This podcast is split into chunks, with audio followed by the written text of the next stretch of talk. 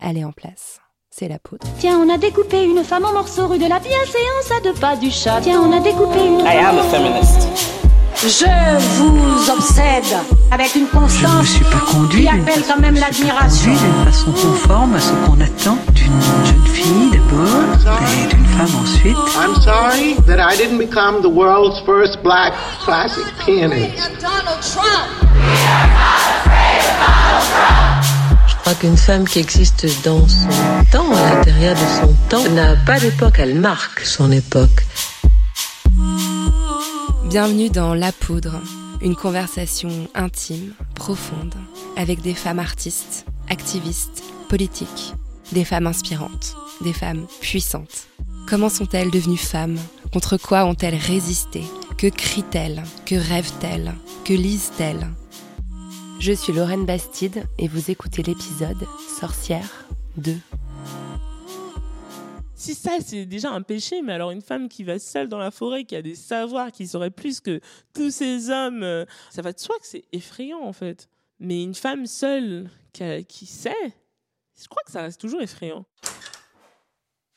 Si vous écoutez cet épisode sans avoir lu le livre Moi, Tituba, sorcière noire de Salem de Marie Scondé, laissez tomber. Lisez-le et revenez. Non mais sérieusement, on va vous le spoiler là. Enfin plutôt vous le divulgacher. Il y a vraiment rien de pire que de se faire spoiler un chef-d'œuvre. Donc allez-y, allez à la bibliothèque la plus proche ou à la librairie, filez sur internet, vous le commandez et de préférence sur un site qui ne contribue pas à tuer des libraires et revenez après. Bouge pas. Allez, salut Bon, maintenant qu'on est entre nous, je vais continuer. Parce que les sorcières ne sont pas toutes des femmes blanches et qu'à travers l'histoire, de nombreuses femmes afrodescendantes ont été et continuent d'être persécutées en raison de leur spiritualité, il fallait qu'ait lieu cette soirée, forcément un peu magique.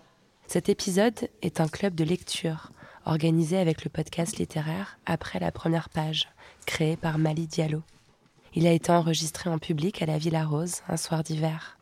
Mali et moi recevions trois femmes écrivaines, la poétesse Kiyemis, la romancière Laurane Safou et l'artiste Maya Mindou, pour rendre hommage à deux autres femmes, l'immense Marie Scondé et la sorcière Tituba, condamnée à Salem en 1693. Vous risquez de sentir son souffle dans votre cou pendant l'écoute de ce podcast.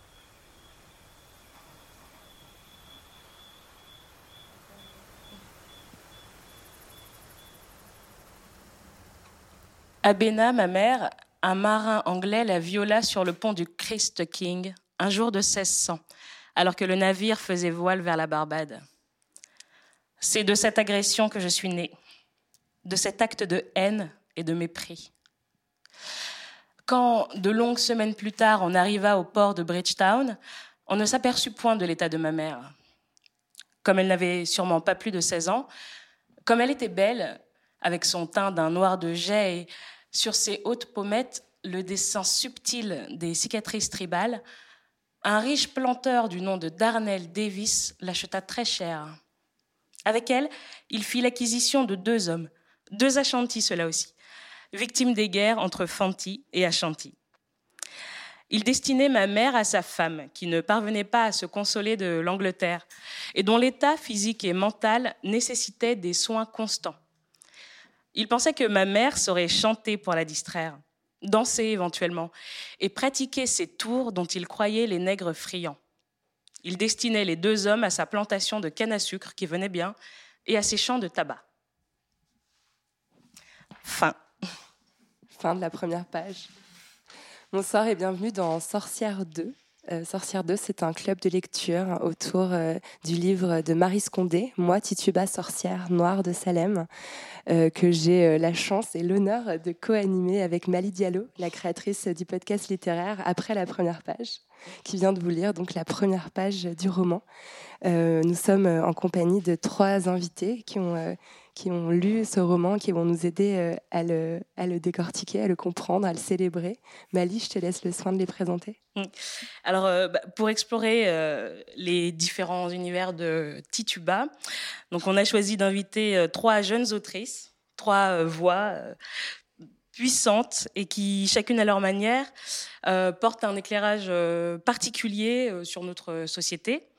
Donc, il y a Maya Hindou. Bonsoir Maya. Bonsoir. Euh, tu es illustratrice, euh, graphiste et photographe euh, autodidacte. Tu as écrit un roman graphique qui s'appelle Sabine et qui a été publié sous le label Vénus Dea aux éditions du Soleil, c'est ça? Édition Soleil. C'est une Édition de. Soleil. Euh, qui est Miss. Bonsoir. Bonsoir. Donc toi, tu es l'autrice d'un recueil de poèmes qui s'appelle À nos humanités révoltées, euh, publié aux éditions Métagraphe. Tout à fait. Euh, et tu tiens également un blog euh, qui s'appelle Les Bavardages de qui est Miss, euh, ainsi qu'une chronique dans le podcast Quoi de Meuf, aussi chez Nouvelles Écoutes, et dans lequel tu abordes des thèmes très politiques tels que l'antiracisme, l'antigrossophobie, le féminisme, etc., etc. Etc. Et euh, Laura, Laurent Safou, bonsoir aussi. Bonsoir. Donc toi, tu es autrice du roman euh, À main nue aux éditions euh, Synapse et également du- l'ouvrage euh, jeunesse euh, Comme un million de papillons noirs aux éditions Cambourakis. C'est ça.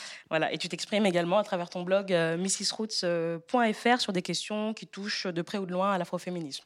Voilà.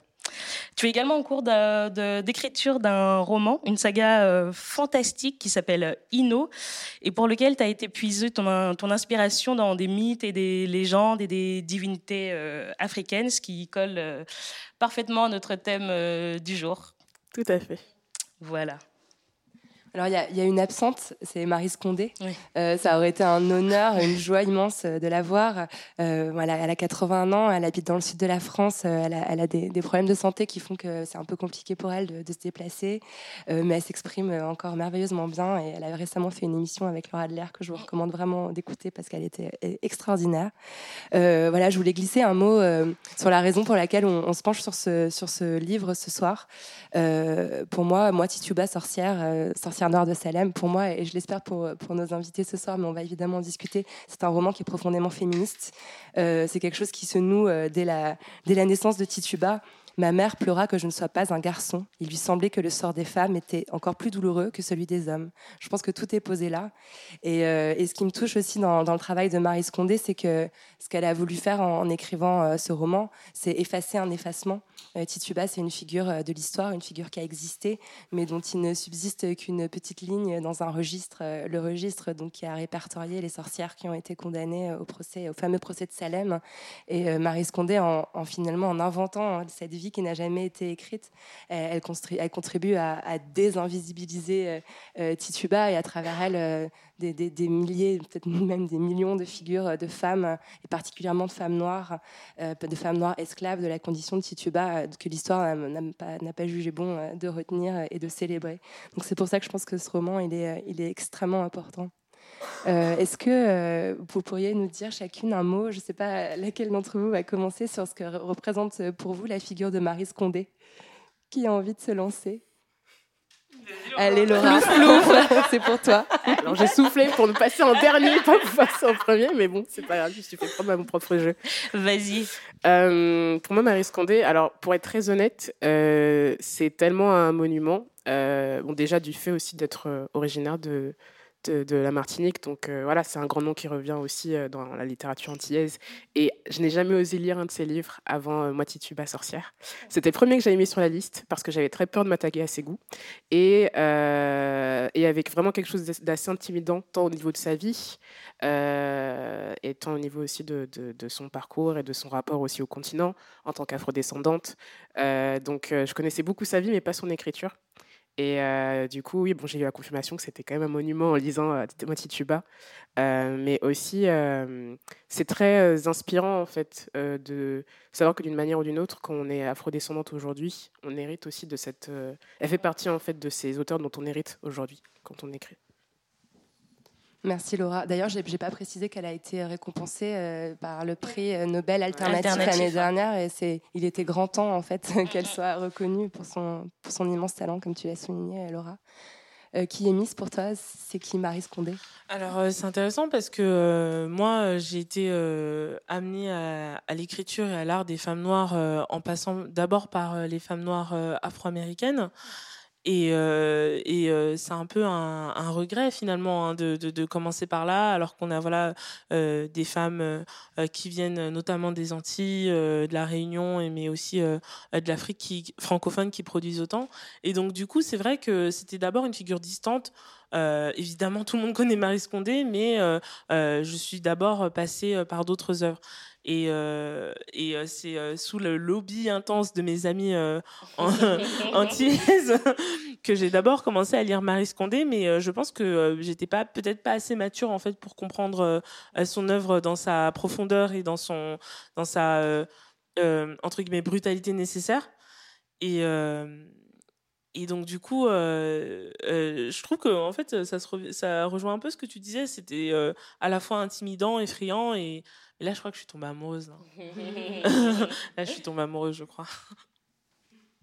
Maya bah, Je me retrouve assez dans ce que tu dis, euh, aussi parce que euh, moi, je, je, suis métisse d'Afrique et qu'en fait, j'ai fait un, une espèce d'énorme détour dans, dans mon approche littéraire pour euh, pour euh, arriver en fait à, à, lire des autrices noires.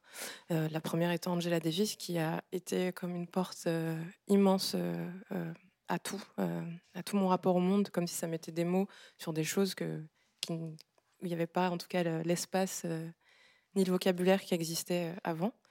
Et de la même manière, j'ai commencé par lire des auteurs créoles, hommes, notamment Chamoiseau, Glissant, Césaire pour en fait avoir commencé à avoir une réflexion très profonde sur euh, d'où je viens, parce que je trouve que c'est des littératures qui parlent au monde euh, noir, mais euh, à l'Afrique. Et c'est beaucoup plus difficile pour moi de lire des auteurs venus d'Afrique parce que c'est très proche et que c'est très dur en fait de lire des choses relatives à, à l'histoire du pays d'où je viens ou de la région d'où je viens, et que c'est presque plus facile de le lire avec la distance créole.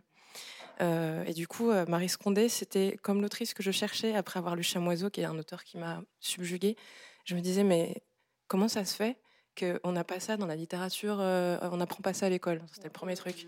Genre, waouh, je pense qu'on va pas mal en parler, mais euh, c'était déjà des réflexions que j'avais au lycée. C'est-à-dire que je comprenais pas pourquoi on n'apprenait pas Césaire, on n'apprenait pas Saint-Gore, même à l'époque, et, et Fanon, évidemment. Alors, à l'époque, je ne connaissais pas Marie Scondé. Euh, mais en tous les cas, quand j'ai lu après Chamoiseau, etc., je me suis dit, mais il y a aussi des autrices noires qui, euh, doivent raconter euh, ces histoires-là, un peu comme Chamoiseau l'a fait dans Texaco, où son héroïne est très proche, de, à quelque chose en tout cas d'assez proche de Tituba.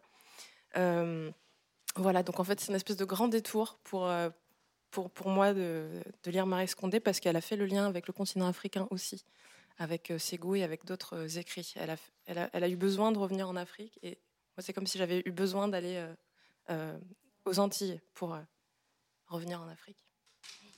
C'est vrai que c'est un peu euh, étrange cette chose parce que je vous rejoins sur le fait que euh, bah, Marie Scondé, j'ai toujours euh, su son nom et euh, moi je me suis confrontée à son écriture super tard. Enfin, j'ai toujours su qu'elle existait, mais j'ai jamais été, j'ai jamais été la chercher.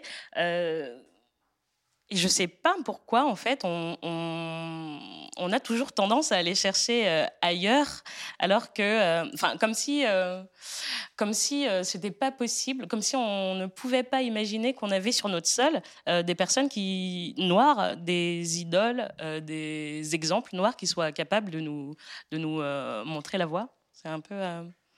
Bah, c'est aussi le manque de promotion, en fait. Je pense aussi que ces figures-là.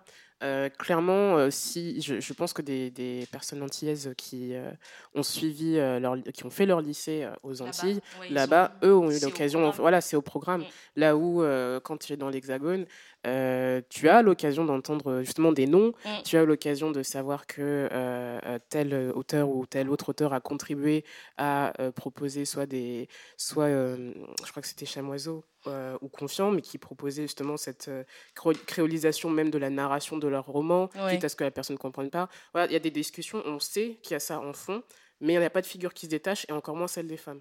Et surtout, c'est à toi d'aller la chercher, en tout cas dans le système euh, scolaire, euh, ici, en tout cas, euh, métropole, je ne sais pas trop si on dit ça, oui. c'est à toi d'aller le chercher si tu as envie de le lire, en fait. Oui, clairement, peut... parce que même le travail de Simone Schwarzbart, qui ouais. donc, est tout aussi, voilà, tout aussi talentueuse, et je la recommande, ouais. Plus et Vent sur Télumé Miracle, c'est un, un classique, oui. mais c'est un classique très connu aux Antilles, mais pas que, ici. Mais pas ici. Pas ici. Mais après, je, trouve que c'est un peu, enfin, euh, c'est représentatif de de, de cette volonté de, de, de considérer que finalement, en fait, si on raconte pas les histoires, l'histoire des Antilles et si on raconte pas euh, euh, la, la, la culture des Antilles comme étant une culture euh, française, enfin, qui Mm. appartient en tout cas à l'histoire euh, de la France, bah, du coup, en fait, tout ce qui finalement découle en fait de, de l'histoire, elle est, elle est- il est effacé. Tu vois, il y a, pas de. Bon, après, c'est vrai qu'elle est pas encore décédée, encore heureux, mais tu vois, par exemple, il y a, tu vois, il y a Ella Fitzgerald, il y a Oui. Rosa Parks comme station, tu vois, il y a des noms en fait, donc forcément, tu, tu vas vers les États-Unis. Enfin, en tout cas, pour Oui. moi, je pense, c'est plus qui sont mis en naturel. avant. Ouais, tu vois, c'est plus naturel. En fait. Enfin, c'est plus, c'est pas que c'est plus naturel, mais en fait, on, on te construit plus euh, dans une route qui va vers euh, les États-Unis, alors que bah déjà les Antilles, techniquement, c'est avant. Oui. Et puis en plus, tu vois, c'est la même zone euh, linguistique aussi, donc euh, c'est c'est pas cohérent, quoi. Moi, ça m'évoque aussi cette, euh, cette barrière. euh, C'est une sociologue de la littérature qui s'appelle Kautar Archi qui en Oui. parle très bien. de ce qu'on appelle la francophonie. C'est très très bizarre quand on réfléchit à ce mot. Ce sont quoi C'est quoi les, les auteurs francophones? C'est ceux qui écrivent en français mais qui ne sont pas blancs en fait. C'est pourquoi avoir construit cette barrière là Pourquoi euh, pourquoi il y a une- un tel hermétisme dans la littérature de langue française entre ceux Bah, qui sont sur le territoire, enfin, l'hexagone et ceux qui sont à l'extérieur quoi. peut-être une manière de minimiser un petit peu euh, euh, la colonisation entre guillemets parce qu'en fait pourquoi on parle français jusque aussi loin? En fait c'est pour pas dire qu'on a été embêter les gens sur leur terre. Et la francophonie c'est un joli mot qui cache un petit peu tout ça sous un voilà sous un nouveau vocable euh, mais qui dit pas vraiment euh, qui, qui explique pas vraiment euh, pourquoi à l'autre bout du monde euh, on parle français aussi. Et ce qui est ouf, c'est que Kautar je crois qu'elle dit, pas- elle dit aussi euh, que, alors, déjà, ils doivent parler français pour, entre guillemets, être reconnus, mais euh, je crois qu'elle explique aussi que il faut qu'elle- qu'ils euh, bondissent un mur, mais limite infranchissable pour être reconnus. Enfin, elle parle de Asia Djebar, je crois. oui oui oui Euh, ça doit être limite, enfin, je sais pas comment expliquer, mais il faudrait limite que- qu'elle rentre à l'Académie française. Enfin, tu vois, c'est vraiment tout et rien. C'est- Il y a une qui rentre à l'Académie française et tous les autres qui sont euh, au fin fond de la librairie euh, euh, classique. Enfin, je pense Ouais. que Laura, tu pourras très bien en parler. Euh, au fin fond de la librairie, euh, euh, dans une petite, euh, dans une petite accolade littérature francophone. quoi. Mm, mm, mm. Donc, euh, Quand c'est pas juste littérature africaine, comme si Ouais, euh, voilà, tout tout- il n'y simplement, avait qu'un ouais. seul pays l'Africanie. euh, Ouais, euh, non, non, c'est, mais c'est assez. euh, et, mais je pense aussi que c'est, heureusement que ça change euh, un petit peu, non seulement, non euh, non seulement la conversation au- autour du terme francophonie est beaucoup remise aussi en question, que ce soit euh, par des auteurs aussi, mais aussi sur de quelle manière, euh, quelle langue je vais utiliser pour raconter telle histoire. Mais le problème, c'est que là encore, bah, ça pose des barrières dans la circulation après de l'œuvre, donc même en termes d'accessibilité à l'édition française, de la même manière que Chimamanda Adichie Ngozi a été publié aux États-Unis et a connu un succès planétaire, euh, des auteurs francophones sont obligés de passer par la case Canada ou par la case France et la Belgique. Je suis pas sûre qu'il y ait même encore le même, euh, la même force de frappe, mais en tout cas pour avoir cette audience mondiale. Donc il y a toujours, même au sein même de l'industrie de l'édition, il y a ces rapports de force en fait euh, qui te forcent à choisir quel type de langue tu vas utiliser. Et donc on est obligé d'avoir recours à cette espèce de français très académique. On est obligé d'avoir euh, recours à, à des codes, euh, voilà, à des codes finalement très élitistes en fait pour Mm. répondre à une exigence qui soit occidentale, pour faire passer finalement une histoire et souvent une histoire qui bah, est propre à un contexte donné, donc que ce soit euh, euh, soit dans un pays euh, d'Afrique de l'Ouest ou centrale ou autre. Et c'est très c'est ça pour le coup c'est très solide. C'est-à-dire que ça ça, ça on- si aujourd'hui les éditions, euh, parce qu'il y a des maisons d'édition sur le continent africain, vrai. Et si ces maisons d'édition euh, ont, ont peine justement à, à avoir les mêmes accès de diffusion qu'en Occident, c'est bien parce qu'il y a toujours ces rapports de force-là qui ne leur permettent pas de bah, finalement de laisser une, euh, une liberté à, à- à des auteurs euh, enfin voilà, euh, Mm. Qui voudraient faire à leur propre manière en fait. Tout à fait, merci, merci Laura.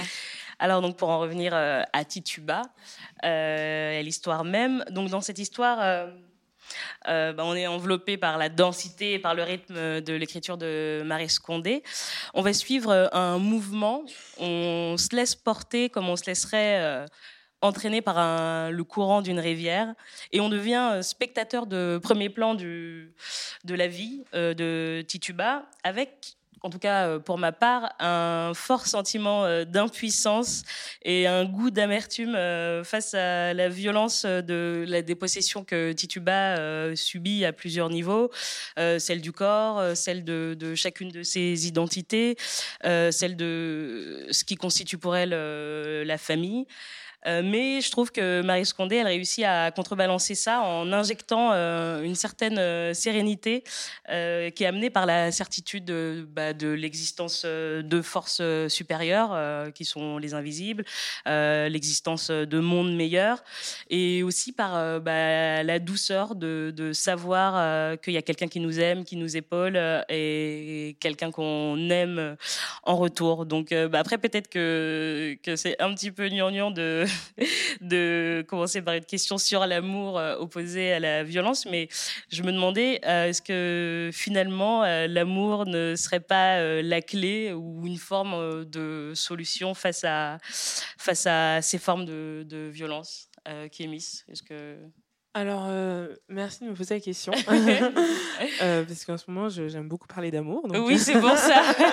je m'en étais rendu compte. J'avais une petite obsession. Euh, ce que, que j'aime beaucoup dans, dans, ce recueil, c'est et que je trouve assez familier, hein, bizarrement, c'est vraiment le, le lien qu'elle a avec Mama Yaya. C'est ça. Oh, j'ai envie, j'ai envie de dire que c'est sa grand-mère parce que moi, ça me rappelle ma grand-mère. En mais oui, c'est sa grand-mère. tu vois, c'est, c'est sa grand-mère et du coup, ça me, ça me rappelle euh, ma grand-mère en fait. Et tu vois, c'est, c'est, c'est, c'est, je commence par cet amour parce que je pense que c'est celui qui compte le plus en fait finalement euh, l'amour euh, trans, transgénérationnel et qui me, qui me, qui me parle à un niveau. Euh, c'est vraiment ce que je vis moi dans, ma famille avec ma mère et ma grand-mère hein, et, et, les conflits et, les batailles et, et le fait qu'elle finalement elle, elle, voilà elle reste comme tu dis elle l'épaule et je ne sais pas si c'est l'antidote à la violence, mais c'est vrai que pour le coup, euh, moi qui ai beaucoup de mal euh, à lire des romans sur l'esclavage, vraiment beaucoup, beaucoup de mal des, œuvres en fait en général. J'ai vraiment euh, beaucoup de mal. Parce que c'est très violent. Parce que c'est très violent. c'est c'est brutal et c'est ça m'impacte beaucoup trop. Je crois que je suis pas assez forte pour euh, pour euh, pour, recevoir ça. Euh, ouais, pour recevoir ça. Mais pour le coup, dans moi Tituba justement, comme tu le disais, comme elle est un peu enveloppée par cette présence en fait de sa de sa grand-mère. Voilà, je vais dire que c'est sa grand-mère. Hein. Vous allez vous, allez m'accepter. que Marise le veuille ou non. voilà. et puis tu vois, c'est aussi le lien qu'elle a entre enfin l'amour qui passe par l'apprentissage en fait, la, la, la, la, la continuation en fait de l'existence euh, euh, de ce lien malgré voilà malgré un peu euh, la mort. ça m'a touché et ça a vraiment adouci le roman et et oui c'est vrai que c'est c'est bien que tu aies commencé par cette question, même si tu la trouves gnangnan et voilà, on assume d'être gnangnan. Enfin, c'est pas, c'est simpliste, c'est simpliste en fait. enfin, l'amour contre la violence ou cœur avec les doigts, c'est ça que je veux dire dans gnangnan. c'est un peu simpliste, mais en même temps, euh, est-ce que ce qui n'est pas simple n'est pas, ne va pas finalement droit au but euh bah, C'est surtout que, euh, après je te laisse euh, du coup Laura rebondir, mais c'est surtout qu'en fait cet amour, c'est pas juste l'amour comme ça, c'est que ça lui permet d'acquérir de la résilience en fait. Mm. Elle reste, elle est là, ça, la renforce, ça la, ça la guérit, tu vois, ça, ça l'accompagne justement dans sa guérison, ça lui permet de se construire et moi, voilà, c'est le seul amour dont j'ai vraiment, enfin, dont j'ai vraiment envie de parler parce que j'ai l'impression que c'est d'ailleurs selon moi, les seuls amours qui existent vraiment dans ce livre, en fait. Euh, l'amour des femmes. Enfin, de ces femmes-là. Parce que, bon, pas toutes les femmes, du coup. Mais... en tout cas, qui est inconditionnel et qui va pas euh, dévier en fonction des, éléments euh, extérieurs, quoi. Ça Et puis, c'est le seul, j'ai l'impression qu'il l'enrichit, qu'il l'épanouit. Tu vois Qu'il la transforme, qu'il la transforme, qu'il la libère, en fait, finalement tu vois, euh, que ce soit au début quand euh, elle est dans sa dans sa dans sa dans sa case, euh, tu vois, c'est c'est c'est ça finalement qui la qui la renforce, c'est l'amour de de ces femmes, tu vois. Et pour moi, c'est c'est c'est tellement inspirant et puis c'est même pas inspirant en fait, c'est c'est trop c'est trop c'est trop fade le mot inspirant, tu vois. C'est c'est mais c'est vrai que aussi, ouais, comme comme euh, euh, c'est une population à qui on a dénié longtemps euh, le droit d'aimer aussi. on séparait les familles, on séparait les couples, etc., etc. Et c'est pour ça que en fait la force, la force de l'amour, elle prend mille fois plus de place quand elle a la chance de, de s'exprimer, alors que c'est un c'est un un sentiment précieux et rare en ce temps-là et en ces époques. C'est exactement ça. Maya? Euh, Oui. C'est comme si, en fait, euh, elle avait, euh, pour rejoindre ce que tu dis, elle avait une exigence, en fait, de l'amour qu'elle tient. À chaque fois, elle se pose la question, est-ce qu'il faut que j'aille dans le mal? Euh, Et qu'en fait, pour elle, c'est une exigence parce que c'est comme, c'est sa base, sa mythologie d'enfance. Dans ce milieu violent, c'était quand même l'amour et la, et la bienveillance, la transmission, etc. Et c'est un truc, tout le long du livre, qui revient comme étant une flamme qu'elle a en elle et qui la, et, et qui la réchauffe euh, à, ch- à chaque moment difficile. Et c'est en ça, c'est vrai que c'est fort parce que c'est en contraste avec toute la violence autour. Et évidemment, l'amour est toujours euh, plus fort euh, contrasté avec la violence, comme tu dis. Et c'est pas du tout cucu, je crois que c'est au contraire euh, essentiel. On va arrêter de s'excuser euh, d'aimer. Amen, Jesus. Laura, ça t'inspirait quelque chose de cette notion d'amour dans le roman? Euh, mais je pense que c'est surtout grâce à cet amour-là qu'elle euh, qu'elle vise le retour, en fait. Parce que euh, quand elle cherche désespérément à, à repartir, euh, euh, et pourtant, même si elle est euh, amoureuse transie, euh, alors on pourra parler aussi de. J'ai vu comment vous avez écarté les autres amours. Parce que là, on parle, on parle de l'amour, voilà. euh, de l'amour qui le lie à sa mère et à sa mère adoptive qui sont décédés, mais il y a aussi des hommes dans ce Oui, roman. hein, Je, vous ai vu, je vous ai vu. Ah là là, oui, il y a aussi des hommes. Euh, mais justement, je trouve ça intéressant que même dans son amour, dans son amour transi euh, pour, euh, pour John Indien, elle songe en fait au retour. C'est-à-dire qu'elle aurait très bien pu se dire bon, bah, en fait, j'ai John, John Indien avec moi euh, dans, cette, dans ce pays que je ne connais pas, où il fait froid, etc. Je peux m'en contenter. Et en fait, non. Le pays, c'est quoi? Bah, Le pays, c'est la terre de là où il y a sa mère, là où il y avait euh, justement sa cabane, où justement, comme euh, Miss l'a dit, euh, elle a tout appris aussi de maman Yaya. Et finalement, même quitte à retourner vers la plantation où il y avait des esclaves, etc. etc. Donc, je pense que c'est vraiment. Euh, tout a été dit vraiment en termes de résilience, mais surtout, c'est ce qui l'amène en fait à concevoir que coûte que coûte, faut qu'elle reparte. Même au moment où elle pense euh, mourir, elle, elle- elle se demande si, euh, si son, son âme pourra enjamber l'eau vers son, vers, sa, vers son pays natal. Et c'est pour ça que je, je- c'est vrai que pour le coup, il y a une forme d'amour qui, qui m'a beaucoup plus touchée, c'est celui du pays. Euh, mais après aussi, je pense que c'est du fait de... C'est très propre au fait aussi au- au- à l'histoire des afrodescendants en général, en fait. Euh, d'être né, soit d'être né loin, soit que ce soit nos parents ou nos arrière-grands-parents qui ne sont pas allés pendant des, des- des années euh, dans leur pays d'origine ou des choses comme ça. Donc euh, c'est des, c'est des, euh, voilà, c'est quelque chose qui m'a énormément touchée et finalement c'est, c'est un petit peu la racine, je trouve. C'est-à-dire que autant quand elle est petite, euh, elle voit euh, des choses horribles et énormément de violence autour d'elle, mais pour autant ça reste chez elle, en fait. On vous avait demandé à, à chacune de- d'avoir peut-être un mot, une émotion euh, qui ressort euh, à la lecture de ce roman. Si, si, si- si toi, tu devais euh, résumer en une émotion ce que tu as ressenti en, en lisant ou en relisant euh, Tituba. Maya Euh, je, je pense que ce qui m'a le plus touché dans ce livre, c'est ce que ça dit, euh, c'est c'est ça la cabane. C'est-à-dire le lieu qui est à elle. Je pense que tout le monde sera d'accord. Et euh, on parlait même pour démarrer, on disait euh, qu'il a fallu passer dans la littérature par plein de chemins très lointains pour arriver euh, finalement à, se rapprocher de, nos propres histoires. Et ben il y a quelque chose comme ça dans Tituba. Et ce qui rend le truc assez accessible, universel à, toute histoire, en, dehors même des afrodescendants d'ailleurs, par rapport, au fait d'être une femme. Tout son parcours, c'est de revenir à, cette cabane. Et on voit quand elle s'éloigne et, quand elle revient, c'est euh, ça y est, t'es revenu, t'as fait tout ce chemin-là. Il a fallu que tu te trompes mille fois, mais en fait, t'avais commencé à un endroit, il a fallu que tu t'en ailles, il a fallu que tu reviennes. Et en fait, on est voilà, c'est cette chose-là, je crois profondément qui qui, qui, qui nous met dans des réflexions tout le long du livre. Évidemment, tout ça va aussi avec euh, ce qu'on disait avec John Indien, etc. Qui, bah, le- c'est le gars qui la sort de la cabane un peu quand même. Voilà. Et, euh, voilà. On n'est pas euh, en paix avec John non, Indien. hein. Je pense qu'on va lui c'est ça, faire Je trouve qu'il devrait y avoir une question, une question Mais sur ce John choix Indien. qui la force à faire, non, mais non, Ah en ouais. fait. euh, gâcher la vie des gens comme ça, gratuitement. Non. je- En même temps, il n'est pas complètement dé- détestable ce personnage. Oui, donc y je a- dis pas ça, mais On le- parlait d'amour, il y a un.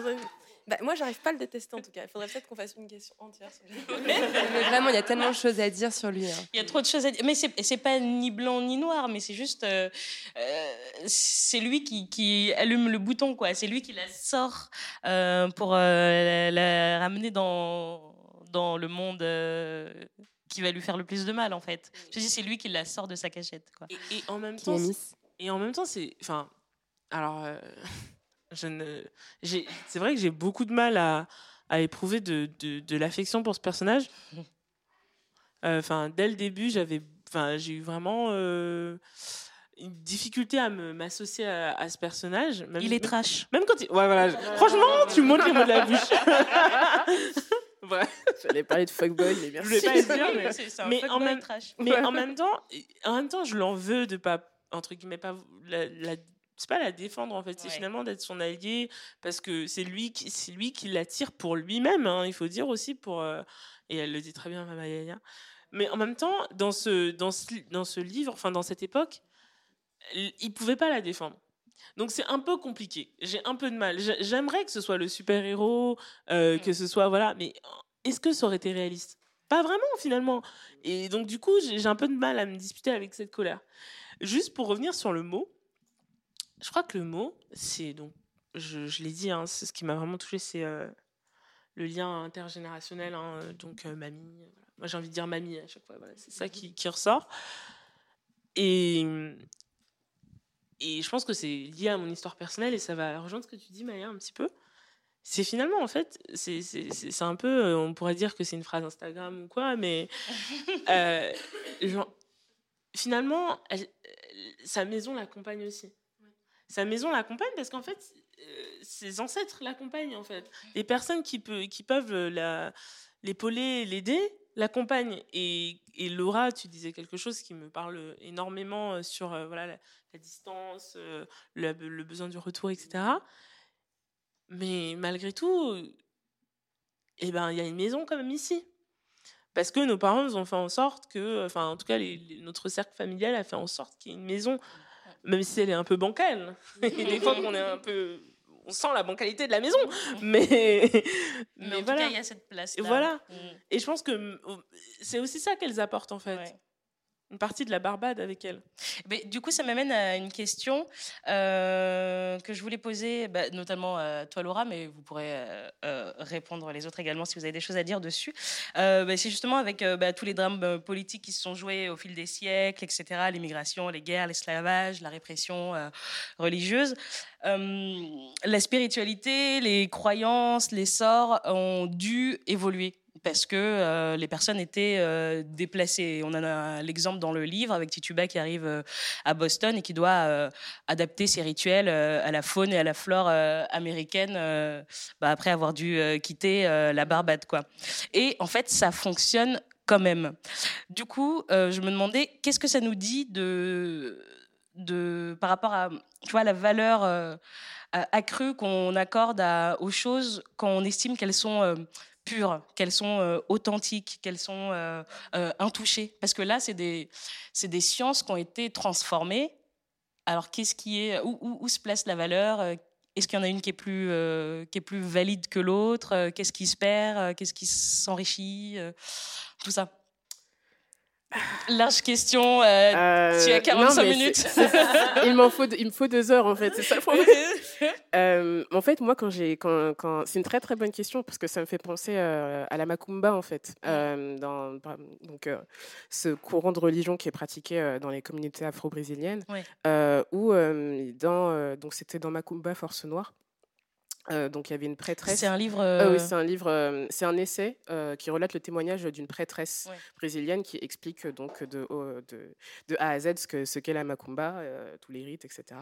Et elle explique ça, elle explique que, ben, qu'en étant euh, qu'étant afro-brésilienne, comment tu fais quand tu as besoin de de, de, de cori venant tout droit des mers euh, ou des plages euh, du continent en fait, et Mm, alors que tu es au. Brésil. Mm, mm. Et elle expliquait ça en fait donc à la personne qui interviewait que quand il prenait les, que quand il prenait des coris qu'on peut trouver aussi au Brésil ou même dans d'autres euh, pays euh, à proximité, ça ne marchait pas. Mm. C'est-à-dire les, les jeux d'osselets qu'ils faisaient pour leur- leur- pour euh, prédire des choses ou enfin pour les présages ou autres, ça ne marchait pas. Du coup, ils étaient vraiment obligés d'importer en tout cas spécifiquement les coris d'un certain endroit en Angola ou alors au Ghana pour euh, les utiliser. Mm. Par contre, pour les plantes, elle expliquait qu'elle pouvait euh, trouver euh, certaines plantes, euh, enfin refaire donc des rites Ouais. qui sont bien présents en Afrique de l'Ouest ou Afrique centrale. ou- Comme Tituba Voilà. qui prend de l'érable lieu Voilà. je ne sais plus quoi. La seule condition était que ben, ce soit quand même des, des plantes qui soient cueillies hein, même dans la nature. Ça, Ouais. ça pouvait pas être des choses que tu Acheter. pouvais pou- acheter, que tu pouvais faire pousser dans ton jardin ou des fleurs séchées, des, des choses comme ça. Ah, tu, tu les fais pas pousser toi-même, tu vas les chercher, dans leur endroit voilà, dans leur- naturel. dans leur habitat naturel. Et en fait, c'était là où est située justement la valeur de ces choses-là. oui. Et j'aimais bien cette idée-là parce que euh, bah, ça, en fait, on- on- ça revient toujours au thème un peu de euh, du retour en fait, Mm. Euh, de la même manière que même si euh, donc tu, tu gardes en toi des choses qui te rappellent un, un- un endroit ou euh, ton pays d'origine ou tes euh, origines ou, ou- ou autres, Mm. euh, c'est toi en fait qui crée la valeur de telle chose et en même temps tu sais que quand tu reviens à la source, c'est pas, il y a quand même une certaine pureté que tu retrouves. Donc je, je trouve qu'on oscille un petit peu entre les deux. Et j'ai fait moins de 45 minutes. Bravo. Pour rebondir sur ce que tu viens de dire, Laura, ce que je trouve euh, hyper intéressant, c'est que le, le- la condamnation, euh, enfin, elle est reconnue comme sorcière le jour où, je sais plus si c'est un enfant ou quelqu'un dans l'assemblée dit, je l'ai vue partir seule dans la forêt. Mm. Et je me suis dit, waouh, en fait, c'est ça la définition de la sorcière. C'est la femme qui part seule dans la forêt, parce qu'elle n'a pas peur, parce qu'elle connaît la nature, parce qu'elle sait qu'elle va aller euh, trouver euh, les éléments nécessaires à sa magie dans, la forêt. Et c'est effectivement le premier geste qu'elle fait quand elle arrive à Boston. Elle va s'approprier cette forêt. Bah, je pense que en plus c'est dans une société où bah, c'est des, des règles extrêmement patriarcales. Donc une femme qui s'échappe, euh, enfin on le voit bien déjà, euh, une- les petites qui disent qu'elles ne peuvent pas s'exposer au soleil parce que c'est un péché ou laisser leurs cheveux euh, flotter au vent, etc. C'est un péché. Faire l'amour tout habillé. Seigneur. Ah, mais, non, mais, mais du coup, enfin, on voit bien que si ça, c'est déjà un péché, mais alors une femme qui va seule dans la forêt, qui a des savoirs, qui saurait plus que tous ces hommes, euh, euh, enfin, ça va de soi que c'est effrayant, en fait. Et et je pense que je, ce serait exagéré de dire que c'est la même chose. Mais une femme seule qui sait, je crois que ça reste toujours effrayant. Ça reste toujours effrayant. Bon, c'est pas, c'est pas l'inquisition, hein. Personne n'est brûlé en place publique, en tout cas, pas ici, pas en France. Enfin, et encore. Mais, mais euh, voilà, c'est. En fait, je comprends le, la symbolique effrayante et, de fait, je pense qu'il faut pas la nier. En fait, faut pas dire ah non mais c'est rien. Non, c'est effrayant. C'est pas grave, c'est cool, c'est bien. Je suis d'accord. Mais c'est ça aussi que je trouve euh, euh, aussi hyper intéressant, c'est que même dans un, dans un des passages, je crois que c'est au, tout début, dans, quand Tituba explique tout ce que Maman Yaya lui a appris par rapport au sang, au lait, à la sueur, etc., tous tous ces liquides qu'on peut utiliser en fait pour faire des rites, c'est encore très présent aujourd'hui dans certains pays d'Afrique francophone. Et ce qui m'a marqué, alors, il y a, par exemple, il y a un recueil euh, d'histoires que j'avais, dont j'avais parlé sur après la première page, qui s'appelle euh, Sirène de sable, où en fait un collectif, oui. euh, un collectif d'écrivaines congolaises représente a fait, euh, a fait tout euh, une- un ensemble de nouvelles autour de la sorcellerie en fait. Et il y a quelque chose qui revenait à chaque fois, c'est que dès qu'il était question d'une potion ou d'un filtre ou quelque chose comme ça, il y avait le sang des règles des femmes qui étaient utilisées dans ces potions-là. Et je trouvais ça hyper intéressant quand on sait que justement, quand on voit la majorité euh, des textes euh, religieux, en fait, euh, justement, diabolisent ça, finalement, on a plein de courants qui sont traversés par des schémas patriarcaux qui vont justement vouloir écarter les femmes par rapport à ça. Et dans la sorcellerie, on a un, inversé- on a un inversement en fait de rapport de pouvoir par rapport à ça en fait. Où là, euh, bah, en fait, on se méfie. C'est le, le truc redoutable, c'est le sang de la femme. Ça peut être sa sueur, ça peut être sa- ses cheveux, ça peut être euh, bref. Mais euh, donc finalement, on a toujours un peu ce pouvoir marginalisé dans la sorcellerie qui marginalise, et on a le même schéma d'antituba euh, aussi quoi. Complètement. Maya, tu voulais réagir là-dessus? Hum, Sur la forêt et sur le fait que c'est normal que ça fasse peur. Euh, déjà parce que, parce que la forêt, c'est un espace euh, de, Je viens du Gabon, qui est un pays de forêt vierge, euh, majorité de, de forêt, 80% de forêt. Et où c'est vrai que même encore aujourd'hui, c'est un truc que les gens combattent. C'est-à-dire, on va, déjà, on n'y va pas comme ça. Déjà, tu peux pas y aller. Déjà, si tu as envie d'aller t'asseoir, t'oublies. C'est pas la forêt d'ici, euh, c'est pas la forêt où tu vas méditer, quoi. C'est la forêt qui te mange très vite, soit les insectes, quoi, ce que tu veux. Donc, en fait, t- les gens n'y vont pas et, énormément de projections de peur, etc., se créent comme ça s'est fait en Europe aussi, évidemment. Chaque, euh, il y, a des- histoires de forêt dans absolument tous les, tous les continents. Mais du coup, évidemment que c'est une, figure symbolique très forte de voir une femme aller dans la forêt, qui était en fait l'inconnu, qui est l'endroit où on n'a pas coupé euh, les arbres, on n'a pas mis, euh, aujourd'hui, on n'a pas mis de béton. Et On n'a pas mis. euh, et donc, voilà. Aujourd'hui, en France, les forêts, elles sont quadrillées. euh, les arbres sont plantés tous les 3 mètres. Euh, donc, on a, un imaginaire qui, aujourd'hui, je pense, est, très, très différent, qui est du coup bah, mythologique dans les livres, etc. Mais euh, tu vas là-bas chez moi au Gabon, je peux te dire que les gens, tout le monde te dit tu ne vas pas là-bas, tu ne vas pas, tu ne vas pas. C'est en fait c'est de base. Tu arrives de ta France, tu dis je veux voir la forêt équatoriale et tout en tourisme, et les gens te disent ne va pas là-bas. Voilà, donc c'est un savoir en fait de rentrer dans une forêt, dans les endroits, euh, dans la plupart des endroits dans le monde en fait. c'est un, un vrai savoir. Moi, il y a un autre thème euh, que j'a- j'aimerais qu'on aborde, euh, celui de la révolte, hein, de la révolte politique. Euh, ce que je trouve intéressant, c'est que bah, il y a, dans- déjà dans, dans le Tituba, enfant, elle assiste au spectacle de l'exécution de sa mère. Euh, je pense qu'on pas qu'on puisse imaginer plus une injustice plus plus plus violente pour un enfant, pour une enfant.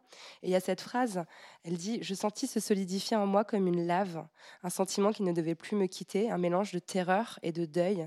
Et j'ai l'impression que c'est c'est cette lave hein, qui se fige en elle ce jour-là, c'est la lave de la révolte. J'ai l'impression aussi que cette, ce terme de la révolte et de la résistance, il est très incarné par Abena, donc sa mère, et Maniaya, qui reviennent euh, lui parler euh, et qui sont toujours en fait insolentes. euh, elles, elles ont une façon de parler qui est quand même hyper révoltée, quoi, pour des femmes en plus de l'époque. Elles sont, elles sont, c'est des figures de résistante. Et Esther, je rajoute. Et Esther, Esther, Esther, la, la- la femme qu'elle rencontre en prison et qui est un, un peu le grand amour de sa vie. Et, et ce que je trouve intéressant aussi, euh, mon méga spoiler, mais tout le monde a lu le livre ici, c'est que, c'est que, en fait, finalement, ce qui lui vaut la mort, c'est qu'elle a essayé de se rebeller. Et finalement, elle n'est pas morte de- du procès en sorcellerie, elle est morte d'avoir voulu aider à organiser une révolution qui était une révolution anticoloniale, anticapitaliste et donc politique. Et finalement, c'est comme si la pire faute commise par, euh, par une femme noire, c'est d'avoir euh, résisté politiquement. Euh, je, je te regarde, euh, euh, Kiemi, c'est parce que c'est une thématique que je sais que tu- abordes souvent dans, ton travail. Est-ce que, est que ça te parle, ce que je raconte là? Bah déjà, euh, juste ce, ce que tu dis en fait sur Abena, elle est morte pourquoi? Parce qu'elle a voulu, en fait, elle s'est révoltée. Elle n'a pas accepté l'ordre sexuel, euh, enfin l'ordre genré qui voulait dire qu'une femme noire était l'objet en fait d'un, enfin. Puis là, on est au dernier, enfin je pense qu'on est au dernier niveau de de, de, de, d'aliénation en fait, enfin d'objectification, puisqu'elle est juste bonne. euh, voilà, elle est esclave, donc elle est juste bonne à des besoins sexuels qui en plus sont décrits d'une manière où, enfin, t'imagines quelqu'un plein de vices, euh, enfin dégoûtant. Et, c'est ça en fait qui lui vaut la mort. Déjà rien que sa mère et elle sait pourquoi. Et, et, Abena dit à sa mère dit à sa fille euh, donne-moi le couteau. Donc déjà ça veut dire qu'il y a déjà un truc où où, où Tituba en fait dès le début elle dit elle, elle voit sa mère se révolter elle voit qu'elle est punie parce qu'elle s'est révoltée alors qu'il est même pas mort.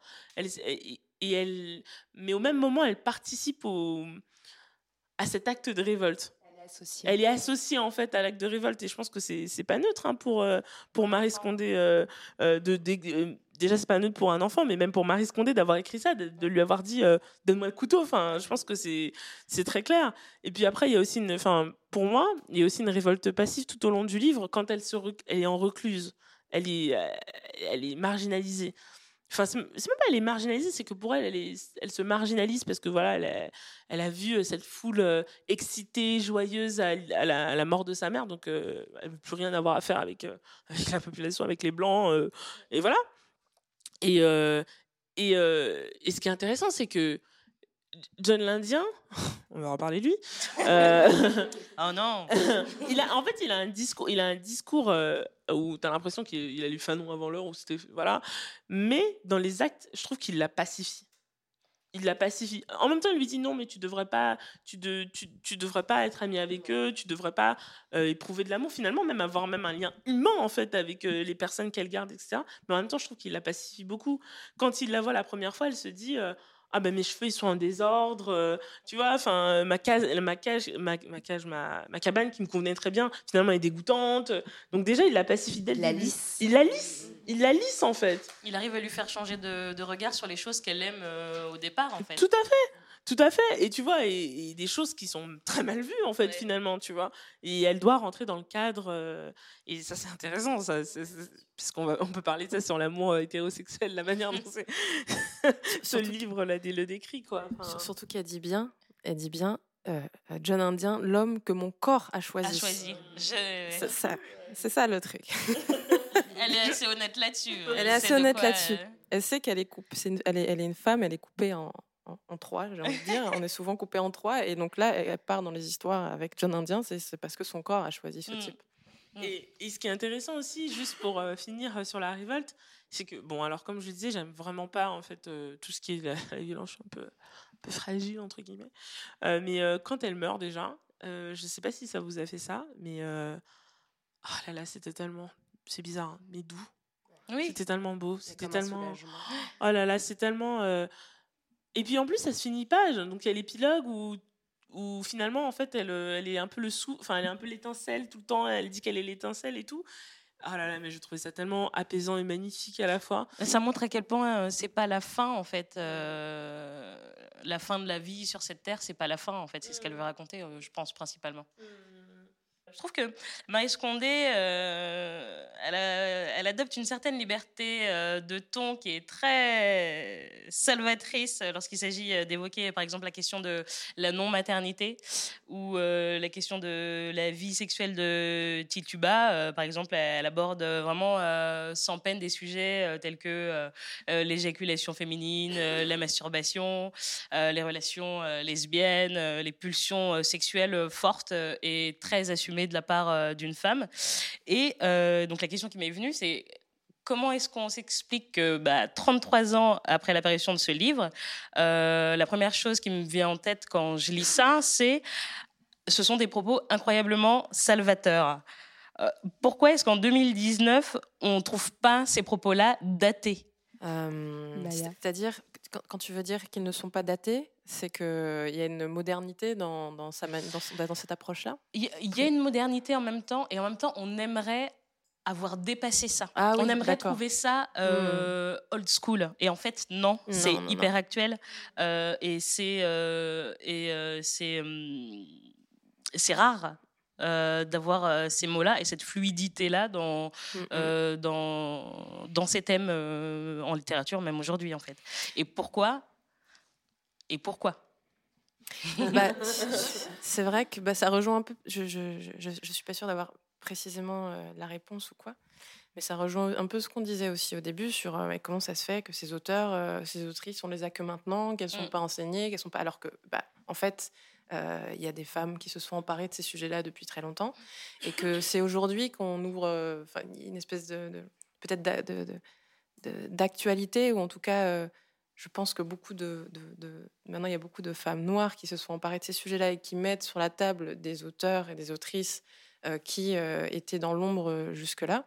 Euh, et que, en fait, elle était déjà très avant-gardiste, je crois, dans, là-dedans. Et qu'elle exprimait des choses qui sont.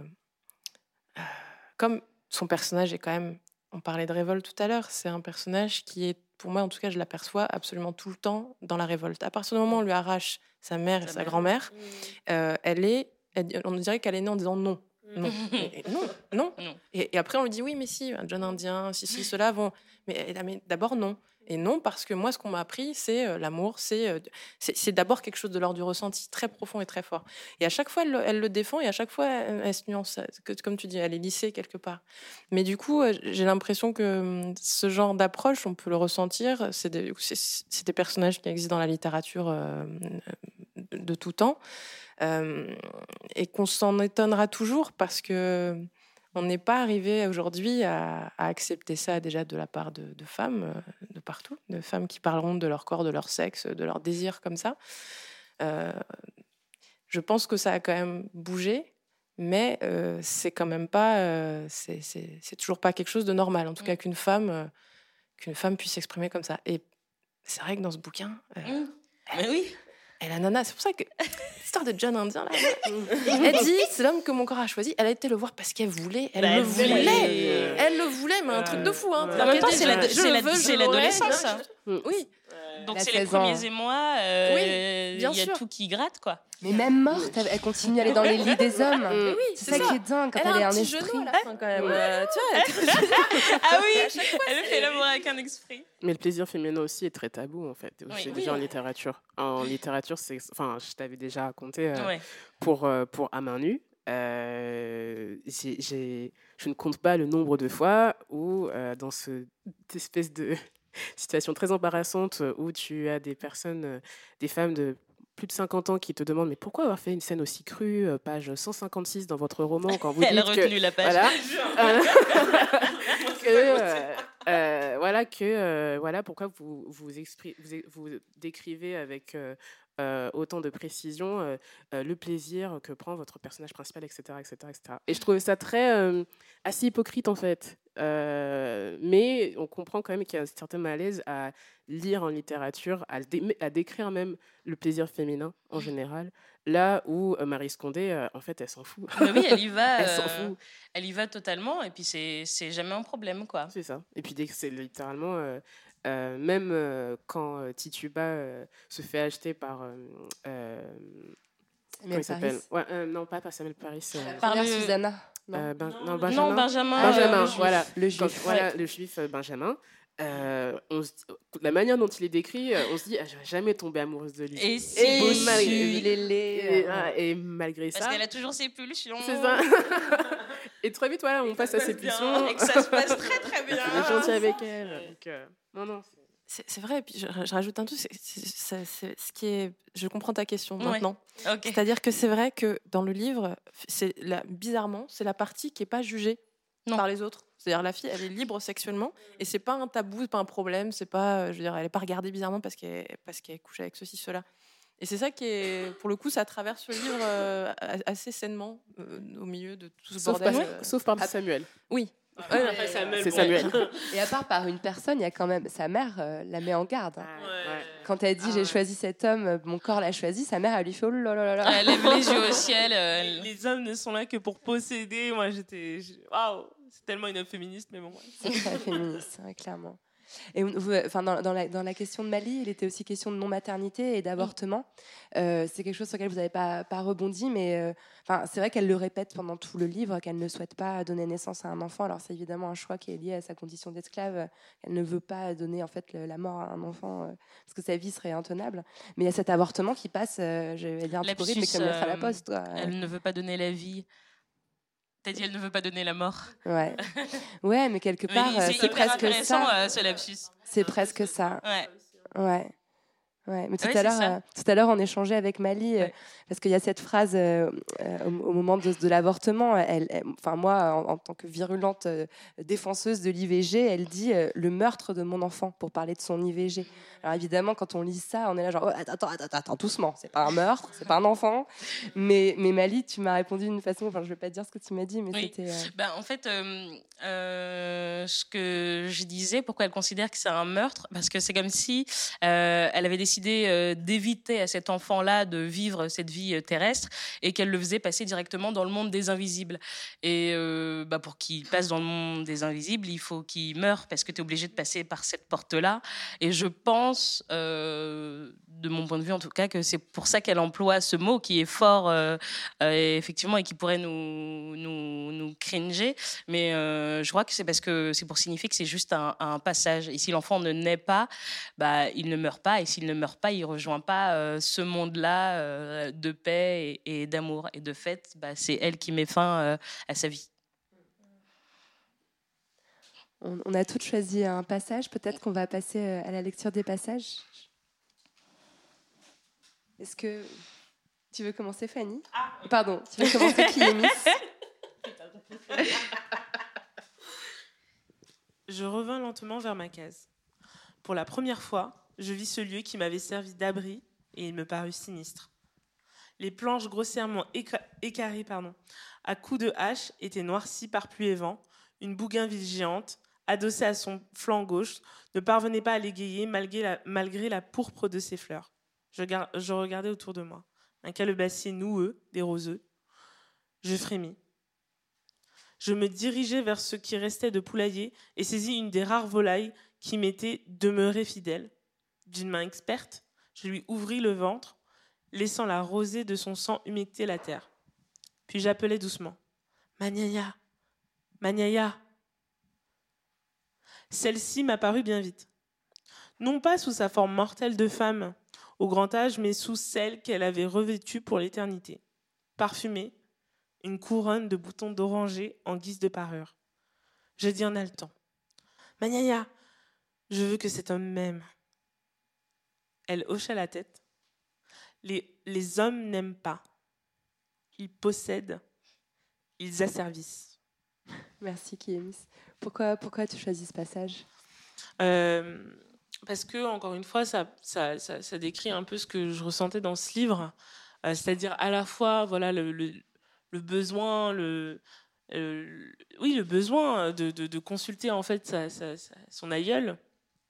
Euh, D'ailleurs, on pourrait parler aussi de la reconstruction en fait finalement des, de la famille euh, dans ce, dans ce monde, mais bon, c'est une autre question. Euh, et aussi parce que voilà, je, je trouve que c'est une phrase tellement féministe. Enfin, ça dit tellement de choses en fait. Ça dit tellement de choses sur les relations hétérosexuelles dans un monde patriarcal. Enfin, on peut pas écrire cette phrase si on n'est pas féministe. Enfin, si on n'est pas féministe, c'est quoi? On peut pas l'écrire. Sûr. Tu vois, ça dit. c'est malheureux. Enfin, je, je- évidemment. euh, ah, J'ai pas envie de faire de disclaimer. Donc je disais, euh, euh, donc je disais que voilà, je trouve que c'est très fort en fait finalement, et elle sait déjà en fait ce qui va se passer. Et, et, et, et voilà, je, je décris aussi ce moment où son abri devient, elle a honte en fait, elle a honte à cause d'un homme. Et je trouve ça, j'ai trouvé ça tellement fort, tellement émouvant, tellement, euh, ça m'a mis en colère parce qu'elle a raison aussi. Merci. Euh, Laura, ton petit passage Les morts ne meurent que s'ils meurent dans nos cœurs. Ils vivent si nous les chérissons, si nous honorons leur mémoire, si nous posons sur leur tombe les mets qui de leurs vivants ont eu leur préférence, si à intervalles ré- réguliers, nous nous recueillons pour communier dans leurs souvenirs. Ils sont là, partout autour de nous, avides d'attention, avides d'affection. Quelques mots suffisent à les rameuter, pressant leur corps invisible contre les nôtres, impatients de se rendre utiles. Mais gare à celui qui les irrite, car ils ne pardonnent jamais et poursuivent de leur haine implacable ceux qui les ont offensés, même par inadvertance. Manyaya m'a appris les prières, les litanies, les gestes propitia- propitiatoires. Elle m'a appris à me changer en oiseau sur la branche, en insecte dans l'herbe sèche, en grenouille coissant dans la boue de la rivière Ormonde, quand je voulais me délasser de la forme que j'avais reçue à la naissance. Elle m'a appris surtout les sacrifices, le sang, le lait, liquide essentiel. Hélas, peu de jours après l'anniversaire de mes 14 ans, son corps subit la loi de l'espèce. Je ne pleurais pas en la mettant en terre. Je savais que je n'étais pas seule et que trois ombres se relayaient autour de moi pour veiller. Et du coup, pourquoi est-ce que tu as choisi ce passage euh, particulièrement? En fait, en termes de transmission, je trouvais ça très parlant sur le fait que euh, même euh, si Tituba n'a pas fini son apprentissage, euh, la mort de, de Moyaya n'a pas, n'a pas empêché Mm. d'accéder en fait au reste de Mm, ce mm, qu'elle devait savoir. Et je trouvais ça ouais, toujours dans cette notion d'héritage qui m'est assez chère, assez parlant. Et je trouvais aussi intéressant qu'au au moment où elle parle des morts et de ceux qui ne sont pas là, euh, c'est précisément le moment où euh, Tituba apprend à quitter son propre corps pour avoir, euh, pour être sous un, un- être un insecte ou un animal. Enfin, Oui. Voilà. Ah Donc, oui. euh, je trouvais ça assez intéressant. Ah oui, oui. Hyper intéressant. Maya? Il est étrange l'amour du pays. Nous le portons en nous comme notre sang, comme nos organes. Et il suffit que nous soyons séparés de notre terre pour ressentir une douleur qui, sou- qui sourd du plus profond de nous-mêmes, sans jamais se ralentir. Je revoyais la plantation de Darnell Davis, la hautaine habitation et ses colonnades au sommet du Morne, les rues casse, casse-nègres, grouillantes de souffrance et d'animation, enfants au ventre ballonnés, femmes vieillies avant l'heure, hommes mutilés, et ce cadre sans joie que j'avais perdu me devenait précieux, tandis que des larmes coulaient sur mes joues. J'avais sélectionné un second passage que je voulais mettre en lien avec celui-là et qui en fait rejoint tout le monde. Vas-y. Je retrouvais ma case telle que je l'avais laissée, à peine un peu plus bancale, à peine un peu plus vermoulue, sous son toit pareil à une coiffure mal plantée. Un poinsettia saignait à hauteur d'une fenêtre. Des oiseaux de lune qui avaient nidifié entre deux planches creusées par les poux de bois s'envolèrent avec des cris plaintifs. J'ouvris la porte à deux battants. Des rongeurs surpris d'étalèrent. Euh, alors déjà, c'est marrant parce qu'on a toutes été, mais y a- c'est vraiment, ça nous a parlé aux mêmes endroits. Et euh, alors pourquoi ces deux passages? Je crois que c'est, euh, ce qu'on porte tout, tout ici et, dont tu as parlé aussi tout à l'heure. C'est-à-dire, on a, on a ce, rapport à la Terre très fort étant loin. Et la manière dont elle en parle me, ouais, fait beaucoup écho parce que, parce que tout, bah, tout ce qu'on dit depuis tout à l'heure, c'est que y a, la Tituba a un lien très fort à sa terre, qui est relié à sa mère, qui est relié à sa grand-mère, qui est relié donc à l'enfance. Et, euh, elle raconte très bien ça, Marie Scondé, c'est-à-dire que l'enfance, peu importe d'ailleurs où elle se passe, peu importe les conditions matérielles, on en fait une mythologie. Euh, on se la raconte quand on grandit, ça devient, euh, tout devient énorme, quoi. tout devient surdimensionné dans nos souvenirs. Et je pense aussi quand les souvenirs sont difficiles d'ailleurs, ça marche dans les deux sens. Mais elle, son enfance, il y a une grande douceur. Et du coup, quand elle est loin, et peu importe en fait ce décor qui est, qui est très difficile, euh, qui est d'ailleurs un endroit où c'est difficile de vivre. Et je pense qu'on vient de toute de terre où on ne serait pas forcément capable de revenir vivre parce que c'est des endroits qui sont difficiles, oui. Euh, où c'est difficile de vivre. Euh, ça m'a énormément parlé à cet endroit-là. Et donc le retour à la case à la fin, tu as lu quand, euh, quand elle arrive euh, dans la case et que ma est, est, morte. Euh, et je lis le passage où elle y revient, c'est-à-dire où elle revient à la centralité, elle revient dans sa terre, elle revient dans cette case. Et tu vois tout le long du livre où elle s'était dispersée en fait, parce que la vie est faite d'expériences et que du coup on se, on se disperse. Et qu'à la fin, et eh ben, ok, c'est maintenant je peux revenir ici parce que j'ai, je suis verticale. Mmh, elle est centrée. Vertébrale, mmh. centrée et en paix. Et maintenant, la révolte, la résistance euh, réelle avec les autres. Et Lorraine, tu avais aussi choisi euh, un passage à lire qui t'avait marqué? Moi, j'ai choisi un passage, euh, page, page 104 dans l'édition Folio. Je n'avais pas pris la, la, pleine mesure hein, des ravages que causait la religion de Samuel Paris, ni même compris sa vraie nature avant de vivre à Salem.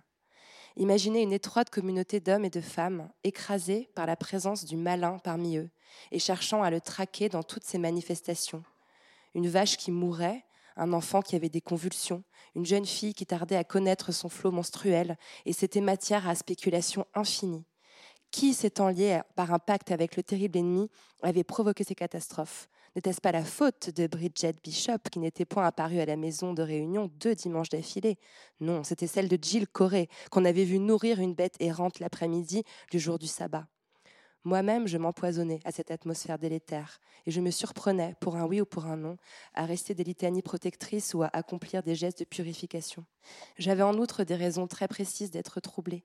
À Bridgetown, Susanna Endicott m'avait déjà appris qu'à ses yeux, ma couleur était signe de mon intimité avec le malin. De cela, cependant, je pouvais sourire comme des élucubrations d'une mégère rendue encore plus amère par la solitude et l'approche de la vieillesse. À Salem, cette conviction était partagée par tous. Il y avait deux ou trois serviteurs noirs dans les parages, échoués là, je ne sais trop comment, et tous nous étions non pas simplement des maudits, mais des émissaires visibles de Satan. C'est très violent. Euh, et, euh, et, en fait, je l'ai choisi pour, pour, plusieurs raisons. Déjà parce que je pense que c'est mon prisme de femme blanche euh, qui lit ce livre et, et qui cherche euh, à, tisser les liens avec l'Inquisition euh, voilà, des, sorcières en Europe. Et c'est l'irruption de l'Inquisition européenne dans, mm. dans, le, dans la vie de Tituba et d'un seul coup ce regard de, de, ces religieux blancs qui viennent d'un seul coup décréter ce qui est le bien et qui est le mal et donc les histoires qui s'entrecroisent. ce que je trouve aussi intéressant, c'est quand on voit le, le, prisme des superstitions qui sont, qui sont, voilà, qui sont portées par, cette religion. D'ailleurs, un peu plus tard, on voit un médecin qui vient soigner quelqu'un, un médecin blanc de l'université, avec du lait euh, et, du sang de chat. Et on se demande vraiment quelle différence il y a avec les pratiques euh, voilà, qui sont euh, même pas d'ailleurs celles de Tituba. donc voilà, il y a quelque chose aussi d'un peu ridicule quand on voit que les superstitions sont finalement bien pires que l'utilisation des plantes de Tituba, qui est peut-être beaucoup plus rationnelle et beaucoup plus raisonnable que ces croyances-là. Et puis surtout, on voit que que voilà, le, noir, la femme noire, finalement, c'est encore pire que la malédiction. C'est-à-dire que c'est vraiment le mal en lui-même. Et que j'ai l'impression que dans ce passage-là, euh, Marie Scondé, elle, elle, elle, parle du racisme en réalité. Et, que, et que cette malédiction-là, c'est la, la malédiction du, du racisme, le fait de, de, mettre, d'altériser euh, en permanence euh, voilà, l'autre, et en l'occurrence Tituba. je vais aller sur, mon, sur mon passage à moi. Je connaissais un coin en bordure de la rivière Ormonde où personne ne se rendait jamais, car la terre y était marécageuse et peu propice à la culture de la canne. J'y bâtis toute seule, à la force de mes poignets, une case que je parvins à jucher sur pilotis. Patiemment, je colmatais des langues de terre et délimitais un jardin où bientôt crurent toutes sortes de plantes que je mettais en terre de façon rituelle, respectant les volontés du soleil et de l'air. Je m'en aperçois aujourd'hui, ce furent les moments les plus heureux de ma vie. Je n'étais jamais seule puisque mes invisibles étaient autour de moi, sans jamais cependant m'oppresser de leur présence. Maniaya mettait la dernière main à une partie de son enseignement, celle concernant les plantes. Sous sa direction, je m'essayais à des croisements hardis, mariant la passiflorinde à la prune taureau, la citère vénéneuse à la surette, et l'azalée des azalées à la persulfureuse. Je concoctais des drogues, des potions dont j'affermissais le pouvoir grâce à des incantations. Le soir, le ciel violet de pile s'étendait au-dessus de ma tête comme un grand mouchoir contre lequel les étoiles venaient scintiller une à une. Le matin, le soleil mettait sa main en cornée devant sa bouche et m'invitait à vagabonder avec lui. Alors, euh, avec cet extrait, je suis retournée euh, au début euh, du livre. Ils sont avant vos passages. Et je l'ai choisi parce que, déjà, c'est marrant, parce qu'en en lisant vos passages, on est une majorité à avoir choisi des choses qui concernent la maison, le confort, le cocon. Ça, c'est assez drôle. Et du coup, cette description-là du mode de vie de Tituba, qui ne dure qu'un seul temps, c'est dans mon idéal, euh, ce qui se rapprocherait le plus de l'idée d'une chambre à soi. Et donc, euh, puisqu'on est à moitié euh, dans la poudre, je me suis permise de récupérer une de ces questions rituelles et de vous la soumettre à toutes, et notamment à Lorraine, qui la pose souvent, mais qui n'y répond jamais. J'avais pas prévu ça, Voilà. Alors, c'est quoi votre chambre à vous, ou si vous n'en avez pas une, ce serait quoi idéalement? Du coup, regarde, du coup. Euh, moi, moi, j'ai l'impression euh, que ma chambre à moi, c'est la poudre. Hein. C'est clairement ça. Euh, à un moment donné, j'ai décidé que j'avais envie d'avoir un endroit où, où déjà on serait juste entre meufs. Parce que dans ma chambre à moi, il n'y a pas d'hommes, je vous le garantis. de temps en temps, mais vite fait. C'est choisi, puis quand on veut qu'ils partent, ils, ils partent. quoi. Voilà. Mais, euh, mais voilà, je pense qu'en tout cas, le, fait d'avoir, euh, d'avoir créé cet espace-là où la parole des femmes n'est pas entravée, où personne vient nous, nous, nous, interrompre ou nous contredire, c'était déjà un premier pas pour moi euh, pour créer cet espace où, où je peux m'apaiser mentalement et, et, commencer à réfléchir sur moi. Mais je suis loin d'avoir terminé le travail. Donc voilà, je ne répondrai que ça. Mais merci Mali pour la question. ok. Bien galère, elle est bien galère cette question. Oui, hein, elle est galère. Elle est, elle est difficile. Euh, elle est vraiment difficile. Euh, si je laisse venir les choses, euh, sachant que je viens de lâcher mon appart hier, je suis en plein déménagement, que je, je pars à l'aventure à Marseille, j'ai pas de maison, j'ai rien. voilà.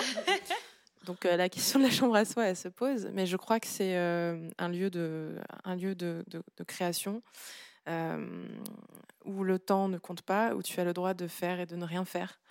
Tu as le droit de laisser infuser les, choses en toi. Et je réponds ça parce que c'est ce que je trouvais le plus difficile à faire.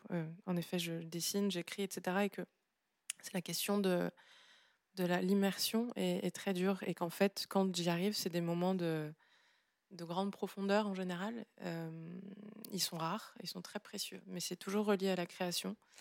Euh, et donc au temps long et étiré, et voilà, où tu n'as, pas d'entrave à, ne rien faire.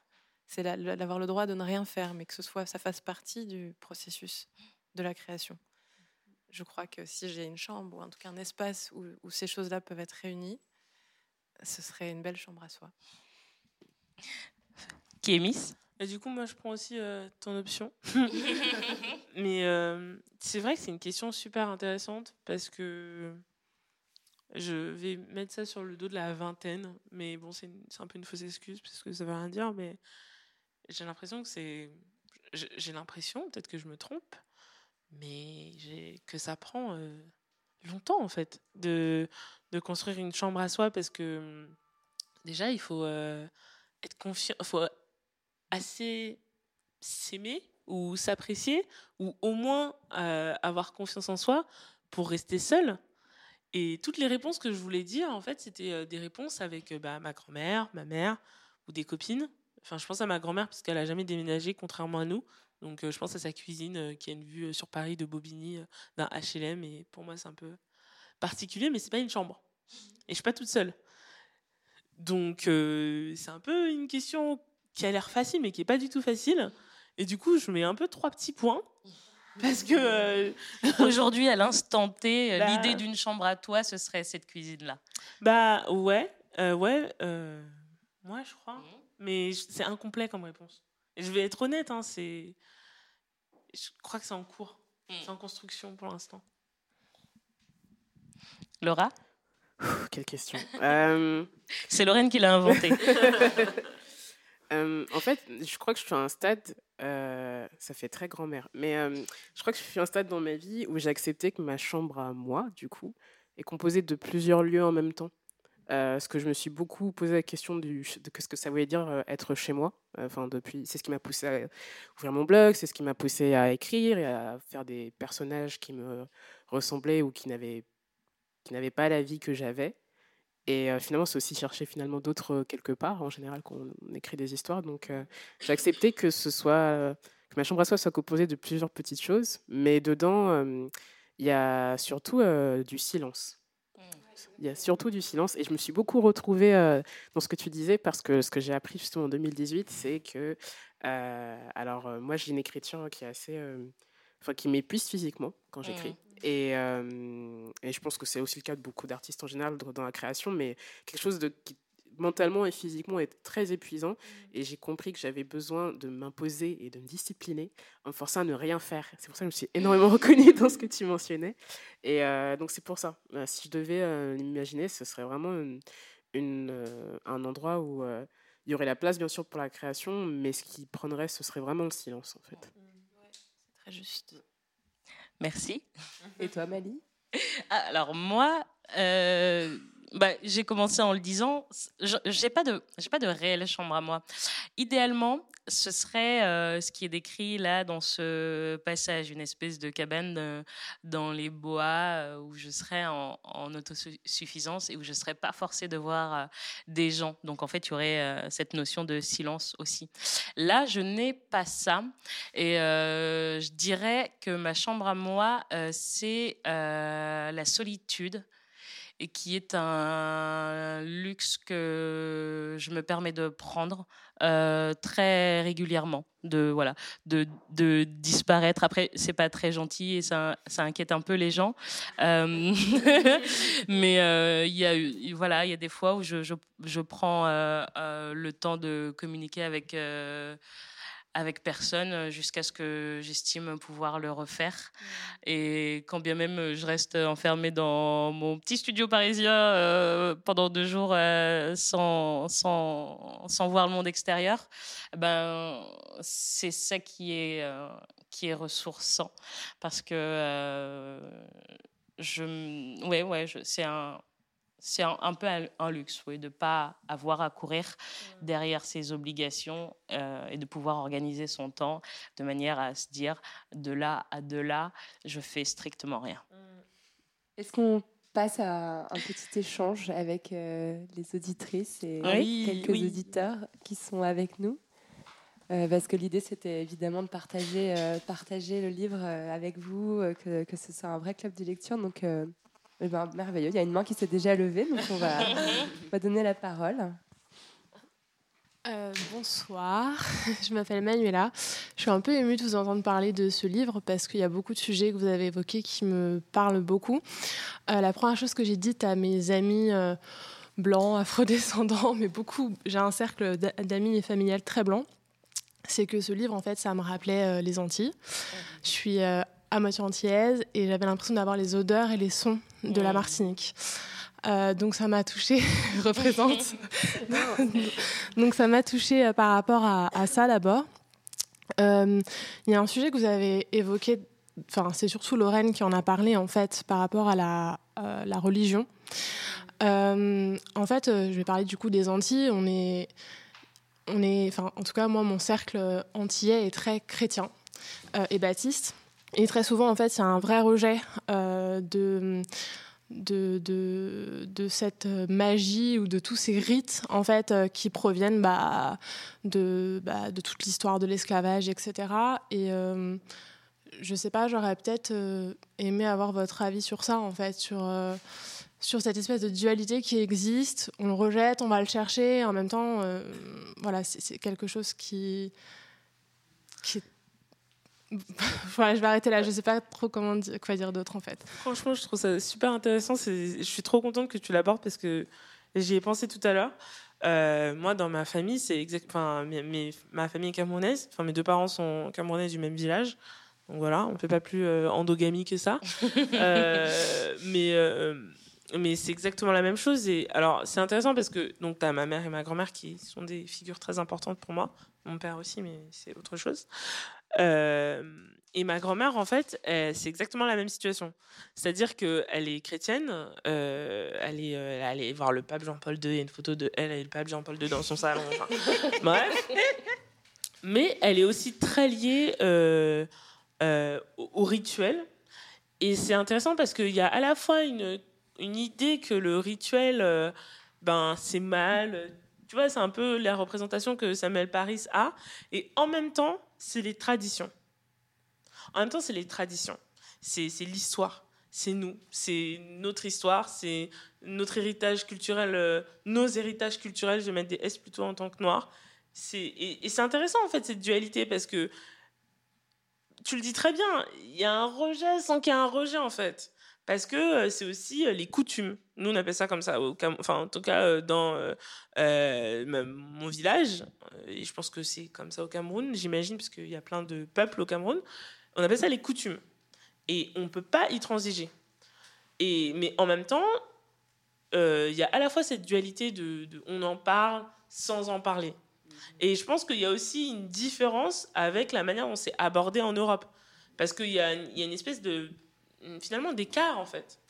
Et, je le retrouve même au sein de ma famille parce que ma mère a grandi ici, à Paris, lycée parisien, etc. Et donc elle a été très imbibée par euh, euh, la culture de gauche, euh, laïque, etc., etc. Et donc du coup il y a un total écart.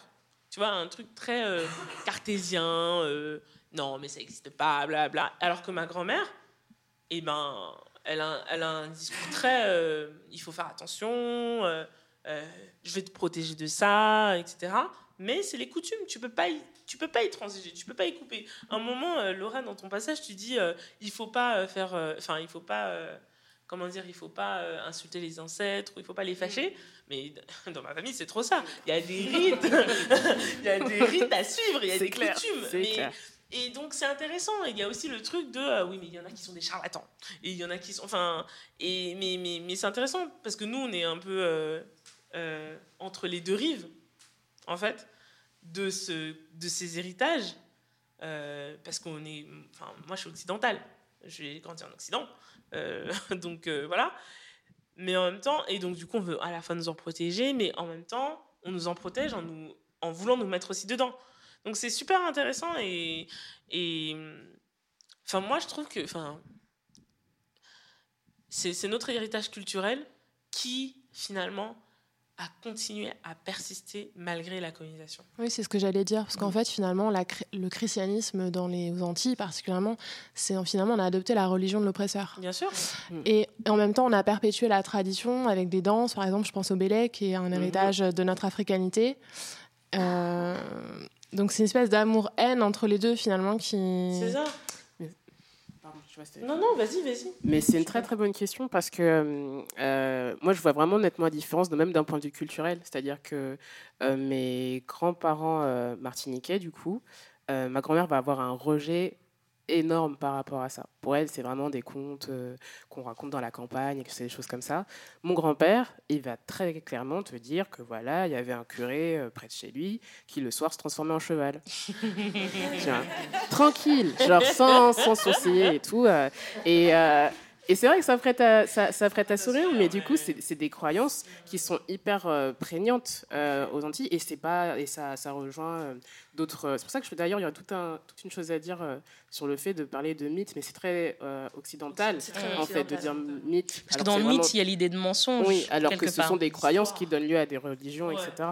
Mais, euh, mais ce serait carrément un autre sujet. Mais, mais euh, oui, voilà, il y a, il y a vraiment ce. ce, euh, que ce soit le soukouignan, des choses comme ça, il y a des Mm. croyances comme ça, dans un même couple, euh, ils sont radicalement opposés. Du côté de mon père, euh, donc, qui est de- du Congo-Brazzaville, alors mon père, c'est très particulier. Ma grand-mère était. ah, Il n'y a pas de mot en français pour dire ça, mais on va dire que c'était une femme qui avait connaissance des rites pour appliquer des soins aux plus jeunes. Ouais, guérisseuse, ouais, on va dire ça. Euh, ouais, une guérisseuse. Et du coup, euh, donc voilà, il y avait toute une connaissance des rites par rapport aux esprits, etc., etc., etc. Pour autant, mon père, euh, il peut très bien, comme tu l'as dit en fait, me parler de ces rites, de la nécessité de ne pas offenser tels esprits, etc., etc.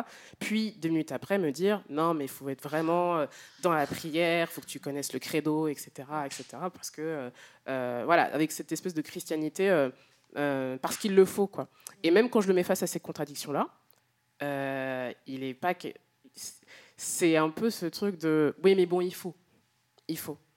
Mais même si je lui, même si je lui dis par A plus B que même historiquement, ces rites, ces croyances, etc., étaient là bien avant le christianisme, est-ce que lui-même se pose pas de questions par rapport euh, au christianisme en tant que tel, euh, enfin par rapport à son attachement au christianisme en fait? Est-ce que ça vaut pas plus, parce que c'est ma démarche en tout cas, est-ce que ça vaut pas plus de chercher une, spiritu- une spiritualité qui soit plus proche de nous euh, plutôt que de se raccrocher à un christianisme qui finalement nous a été imposé. Et mon père, même face à cette question-là, va balayer de la table en fait la question. Donc c'est très, enfin je rejoins vraiment ce que tu disais, euh, qui est mis sur le fait qu'il y a, il y a un peu ce, ce truc de nécessité en fait. Mais même s'il y a quand même cette réalité avec toutes les, tous les rites que ça entoure, etc. Bonsoir. Euh, D'abord, je voulais vous remercier. Il y a une énergie magnifique et euh, j'en tremble un peu. Enfin voilà, je suis, je suis Moi un aussi. peu euh, déstabilisée, mais voilà, c'est salvateur euh, de vous entendre. Euh, mais je voulais aussi poser une question qui est rebondie sur la question précédente et sur ce que vous avez dit finalement. C'est voilà, en tant que, que afrodescendante vivant en France occidentale, ce qui est mon cas aussi. Est-ce que vous faites des rites? Si oui, euh, je ne vais pas vous demander lesquels très précisément, mais justement, est-ce que vous allez à la recherche? Parce qu'il y a un, processus de recherche, je pense, qui doit s'effectuer à un moment donné euh, sur euh, ces rites ancestraux qui appartiennent à nos cultures, à nos, patrimoines. Ou alors, est-ce que vous réinventez en fait des sortes de rites Et peut-être aussi pour quelles raisons? Je vais répondre en premier. Moi, je vais dire non. Parce que, euh, tout simplement, euh, j'ai intériorisé euh, la peur. Euh, pour moi, enfin, c'est même pas j'ai intériorisé la peur, en fait. C'est plus que faire des rites. Tu vois, c'est. Et je pense qu'on sera d'accord. C'est pas acheter un truc sur, chez Sephora. Tu vois? On va couper Sephora, mais c'est pas acheter un truc chez X. Tu vois? Ça nécessite un savoir que je n'ai pas et qui, en toute franchise, reste associé, euh, malgré euh, mon envie de d'apprendre en fait euh, mon histoire et ma culture et ça en fait partie ça reste quand même associé à quelque chose de de non maîtrisé. Et je pense que c'est ma partie c'est mon côté occidental qui qui a peur de ça en fait qui a peur de l'inconnu qui a peur de de ne pas maîtriser en fait quelque chose. Je pense que c'est super occidental ça, de vouloir, de vouloir tout maîtriser, de vouloir maîtri- maîtriser la nature, la météo, les machins, le futur, etc., etc., l'espace. Et je pense qu'il y a encore ce côté de, tu sais, des fois, c'est bien de pas savoir. Mais après, je, je- ça va quand même en contradiction avec euh, ma nature curieuse. hein. Mais c'est, euh, ça me fait peur. Oui, Maya?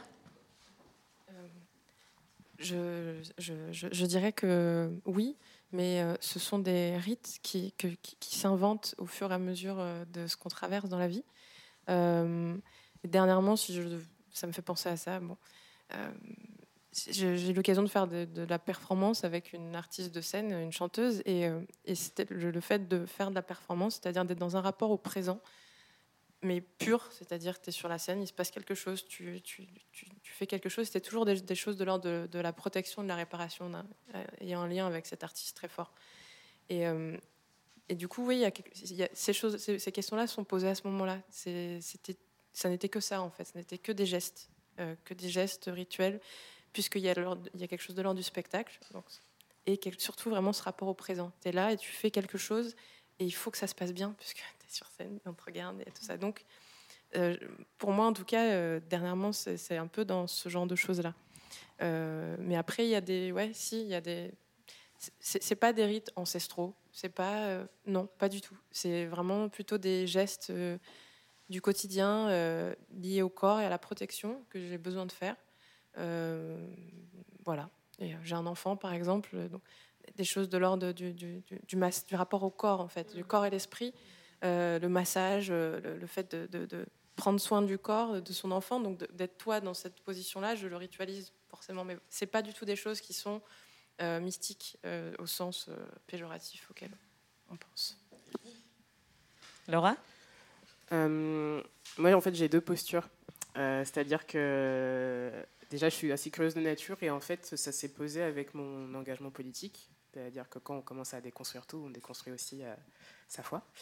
Et euh, donc, euh, j'ai voulu explorer cette partie-là par rapport aux spiritualités en fait, de, mes, de mes deux familles. Euh, et donc, en plus, avec le travail que je fais depuis un an et demi sur cette trilogie fantastique où je m'intéresse à toutes les religions, donc vraiment d'Afrique de l'Ouest et d'Afrique centrale, donc je me suis vraiment documenté énormément dessus. Et en fait, de la documentation, j'en suis venu à la question des rites, en fait. Et en fait, ce qui me fascine, c'est comment un rite qui est fait au Brésil se fait de la même manière, au détail près, au Congo, euh, à Pointe-Noire, en fait. Et comment, en fait, malgré, que, malgré les siècles, malgré l'esclavage, malgré la colonisation, ces choses, en fait, persistent, en fait. Donc, euh, j'essaie pas de les reconstruire. Enfin, je, là, je suis vraiment dans une démarche, pour l'instant, d'information, euh, où j'apprends énormément de choses. Après, l'autre posture, c'est que je suis en demande. Euh, c'est-à-dire que ma belle famille est sénégalaise. Et donc, euh, c'est plutôt eux qui vont me dire les choses à faire, euh, voilà, dans telle situation, euh, telle plante, etc. etc. ça peut être des bains de feuilles, ça peut être des choses comme ça. et c'est des choses dont je suis très, auxquelles je suis très attentive, parce que j'ai ce souci aussi de vouloir les transmettre aussi à mon tour. après, je suis pas, comment dire, j'apprends beaucoup sur les rites ancestraux, mais je suis pas encore dans la pratique parce que j'estime que je suis pas encore prête pour ça. Et, euh, et puis même, voilà, c'est un... Faut pas blaguer, quoi. Faut pas blaguer. C'est pas des lol, comme on dit. Hein. Que quand tu vois même tes, tes propres tantes ou oncles de plus de 50 ans, 60 ans te dire euh, faut, faire faut faire attention avec ces choses-là. Tu vas pas vouloir, euh, avec tes petits 26 ans, essayer. Quoi. Mais, mais c'est un mais je pense que c'est un parcours en plus qui se fait vraiment sur le long terme en fait. Mm. on est, et un peu comme ce que tu disais, on est un peu voué à faire aussi nos propres rites en fait, euh, parce que, qui sont adaptés à la situation dans laquelle on est. En fait. Euh, moi, de mon côté, et pour euh, revenir aussi un petit peu sur la hum, première question, j'ai eu accès à ça petite, où tout était mélangé. C'est-à-dire, après, ça n'a pas, ça n'a pas de lien avec euh, le christianisme euh, dont on parlait euh, tout à l'heure, parce que dans ma famille, qui est sénégalaise, c'était une éducation musulmane plutôt. Donc en fait, il y avait ces histoires de rites un peu euh, je ne vais pas dire occulte parce que c'est trop, mais euh, en tout cas un peu de, de, magie qui se mélangeait à cette euh, culture-là. Et par exemple, quand j'étais petite, bah, de ma mère qui, s'occupait de ça, il y a des choses qu'on retrouve même par exemple dans le livre où, il y a des espèces de choses punaisées à un coin d'une pièce, comme c'est le cas quand elle est chez les juifs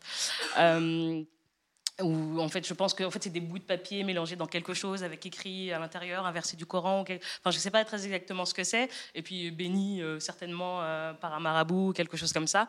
Et mélangé à, d'autres choses euh, un petit peu moins officielles dans la religion par exemple des fois à l'arrivée avec une espèce de, de bouteille de 1 litre de cristalline défoncée qui contenait un espèce de, de mélange hyper trouble avec un truc avec un mélange de coton à l'intérieur. Elle me disait ça et, ça sentait pas très bon. Et il y avait de l'encens, tu sais, le parfum hyper fort des darons dedans, là, pour cacher le fait que ça sentait pas bon au départ. Et tiens, en fait, quand tu t'es lavé, après, tu te rinces avec ça le mardi, le jeudi, le machin. Après, tu t'arrêtes et ensuite, tu le refais. Et moi, j'étais là, ça a pu, ça a pu. Et je le renversais et tout dans la baignoire. Je faisais semblant que je m'étais lavé avec et tout ça. Donc, euh, voilà. quand j'étais petite, euh, c'était, euh, je comprenais pas cette chose-là.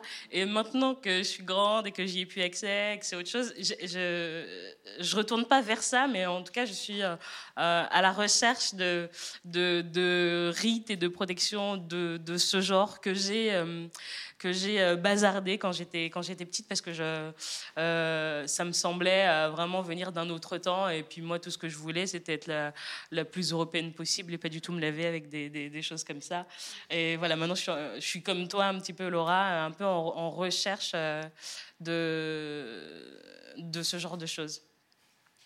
Alors déjà, je voulais vous remercier toutes euh, pour euh, ce que vous avez fait. Donc moi, je m'appelle Jasmine, ben, on se connaît. Euh, je fais ma recherche sur la sorcière comme figure émancipatrice de la, de la fable à la marge dans l'œuvre de Marie Scondé. Donc ça tombe très bien. Je suis très contente de vous avoir entendu parler. On a dit Et... trop de bêtises. Il y avait mon côté intellectuel qui disait mais non, non. je rigole. je rigole. Non, mais en fait, je voulais juste rebondir en fait sur le fait que euh, la division la division euh, qu'on subit euh, entre euh, la religion et nos rites parce que moi, par exemple, on a parlé, par exemple, du christianisme, etc. Mais moi, ça m'a fait penser à l'Algérie. Et euh, nous, par exemple, il y a eu la conquête arabo-musulmane. Mais avant ça, on est animiste. Et moi, par exemple, je porte toujours ma petite, euh, ma petite, euh, ma petite main de Fatma avec l'œil, etc. Et il y, y, a le côté musulman de ma famille qui me dit, mais c'est halam, ça, c'est péché parce que tu fais de l'association. Et moi, je dis, mais non, mais c'est nos, c'est notre notre patrimoine. Et puis, a mon autre côté où ma mère, elle me dit Non, non, c'est bien, garde-le, ça te protège. Et c'est toujours comme ça, en fait. On est toujours entre deux mondes. Par exemple, en dessous de mon lit, il y a le Coran, mais il y a aussi un couteau pour pas avoir de cauchemar. et euh, c'est marrant parce que c'est super riche. Et. Euh, et c'est vrai que parfois, parce que moi je me suis intéressée pendant, pendant très longtemps, j'ai eu peur des sorcières en fait. Parce que pour moi, j'étais née dans quelque chose où c'était vraiment péché, c'est pas bien, etc. Et aujourd'hui, je me pose la question de est-ce qu'en fait, c'est pas l'Occident qui a rendu ça juste péché? Et euh, les religions tout court qui ont rendu ça péché en général Et euh, j'essaye aujourd'hui de composer avec des trucs qui m'ont fait pendant très longtemps peur. Mais peur par, euh, parce que incontrôlable, mais aussi par peur d'une punition qui viendrait, exactement, qui viendrait d'en haut. Donc je trouvais ça super intéressant, cette division qu'on a lorsqu'on a eu deux cultures ou du moins deux patrimoines. Merci beaucoup pour cette intervention. Euh, on reprend peut-être encore euh, une Oui, oui. Là. Euh, bah, pareil, merci. je suis hyper émue parce que enfin, vous êtes magnifique, vous êtes brillante. C'est tellement rare de voir des, enfin, de, voilà, de parler des femmes comme vous dans, l'espace public et, et, merci énormément. Euh, moi, je voulais juste revenir sur Esther. Euh, oui. non, mais c'est vrai, non mais c'est vrai. La frustration complète. Merci. l'une de. On savait qu'elle allait revenir. Ouais, il faut qu'elle revienne parce qu'on parle de John Indien, mais on ne peut pas et on parle de sa de sa maman et de sa grand-mère, mais Esther. Et l'une de vous a dit que c'est l'amour de sa vie. Je sais plus si elle le dit exactement comme ça, mais elle a des mots très forts pour Esther. Et je voulais juste savoir ce que vous ce que vous en pensiez. Euh, c'est pas l'exemple de la sororité. Enfin, je, je sais pas. Qu'est-ce que vous en pensez? Comment, comment t'appelles-tu? Julie. Vas-y, Lorraine. Euh, sur Esther, bah, tout à l'heure, on a eu un débat euh, avec Mali au sujet d'Esther. Euh, bah, Esther, elle a une fonction importante dans le roman, c'est que c'est la personne qui prononce le mot féminisme. Euh, voilà, il y a une espèce d'éducation au féminisme qui passe euh, par, euh, par Esther. Esther, elle est quand même misandre. Hein. J'aimerais bien retrouver le passage où elle dit, genre, en fait, blanc ou noir, laisse tomber, les mecs, de toute façon, c'est tous des cons. Enfin, elle dit un truc comme ça. Ah, voilà, je tombe dessus. C'est la magie qui tu bats. Elle dit laisse la. Ouais, parce qu'en fait, elle lui parle de son amour pour jeune indien, encore une fois. Laisse-moi la paix avec ton triste cire, il ne, vaut pas il ne vaut pas mieux que le mien, parce qu'il ne devrait pas être là à partager ton angoisse. Blanc ou noir, la vie sert trop bien les hommes. Et, euh, et ça, en ça, voilà, la figure d'Esther, pour moi, elle amène, elle amène du féminisme dans l'histoire. C'est aussi celle qui permet, je pense, de relier les souffrances des femmes noires aux souffrances des femmes blanches. Il y a quelque chose qui est quand même prégnant dans le livre, c'est que toutes les femmes, euh, qu'elles soient blanches ou noires, euh, qu'elles soient enfants ou qu'elles soient âgées, euh, qu'elles soient puissantes ou qu'elles soient pauvres, elles sont toutes à un moment donné violées, battues, humiliées, tues. Et Esther, je trouve que c'est celle, c'est aussi la, la personne qui vient valoriser ça. Mais, mais Mali, euh, tout à l'heure, a, a bien nuancé mon propos et, et à juste titre. euh, je, te- je te laisse euh, prendre le relais. Bah, Esther, elle est, elle est extrêmement importante pour, euh, pour Tituba. On voit l'empreinte qu'elle qu'elle lui laisse jusqu'à la fin, et même dans la mort, à, à quel point elle lui réapparaît, et- etc. Mais en tout cas, dans sa vie, même si c'est un, un réconfort intense pour Tituba au moment où elle est en prison, je trouve au départ Esther un peu bancale, white femme bancale, quoi. Parce qu'en fait, elle arrive et la première chose qu'elle dit à Tituba, c'est euh, À la chance, euh, t'es noire, on voit pas tes émotions, toi, moi, on voit tout. Non, en fait, c'est juste que elle, On elle dit ne- que je suis Satan. Elle est, elle est pas capable. Peut-être qu'elle, elle n'est pas capable de lire ou de déchiffrer les émotions sur un visage noir, mais ça ne veut pas dire qu'elle en que ça ne se lit pas sur son visage. Et je pense qu'en fait, c'est vraiment le- la première chose qu'elle dit à Tituba. Et aussi, elle l'assomme un peu euh, de son savoir. Ah, t'as lu machin? Ah, C'est génial. Ah, t'as lu machin? Ah oui, non, tu sais pas lire. bon, bref. C'est tellement défoncé. J'exagère, j'exagère. non, j'exagère. J'exagère, elle est hyper importante, Esther, mais en fait, euh, je pense qu'elle est dépeinte aussi comme ça, comme cette personne qui. Donc, en fait, elle se retrouve dans leurs conditions de femme euh, euh, à un endroit où elles sont toutes les deux stigmatisées par la société. Mais Marie Scondé, elle montre bien aussi qu'il y a des différences euh, Ouais, en- entre elles et que, euh, et, que, et que Esther ne, ne saisit pas du tout et elle ne, elle ne relève pas, quoi. Voilà. Comme, comme tu me l'as fait remarquer aussi, euh, enfin, la- la dernière phrase que prononce Esther dans le Oui. livre, euh, Tituba lui dit mais c'est quoi le féminisme Elle lui dit je t'expliquerai. Puis après elle se suicide et elle lui explique jamais. c'est ça. Donc euh, bon merci quoi, merci Esther, good job. C'est pas ouais, la figure de la white femme par excellence. euh.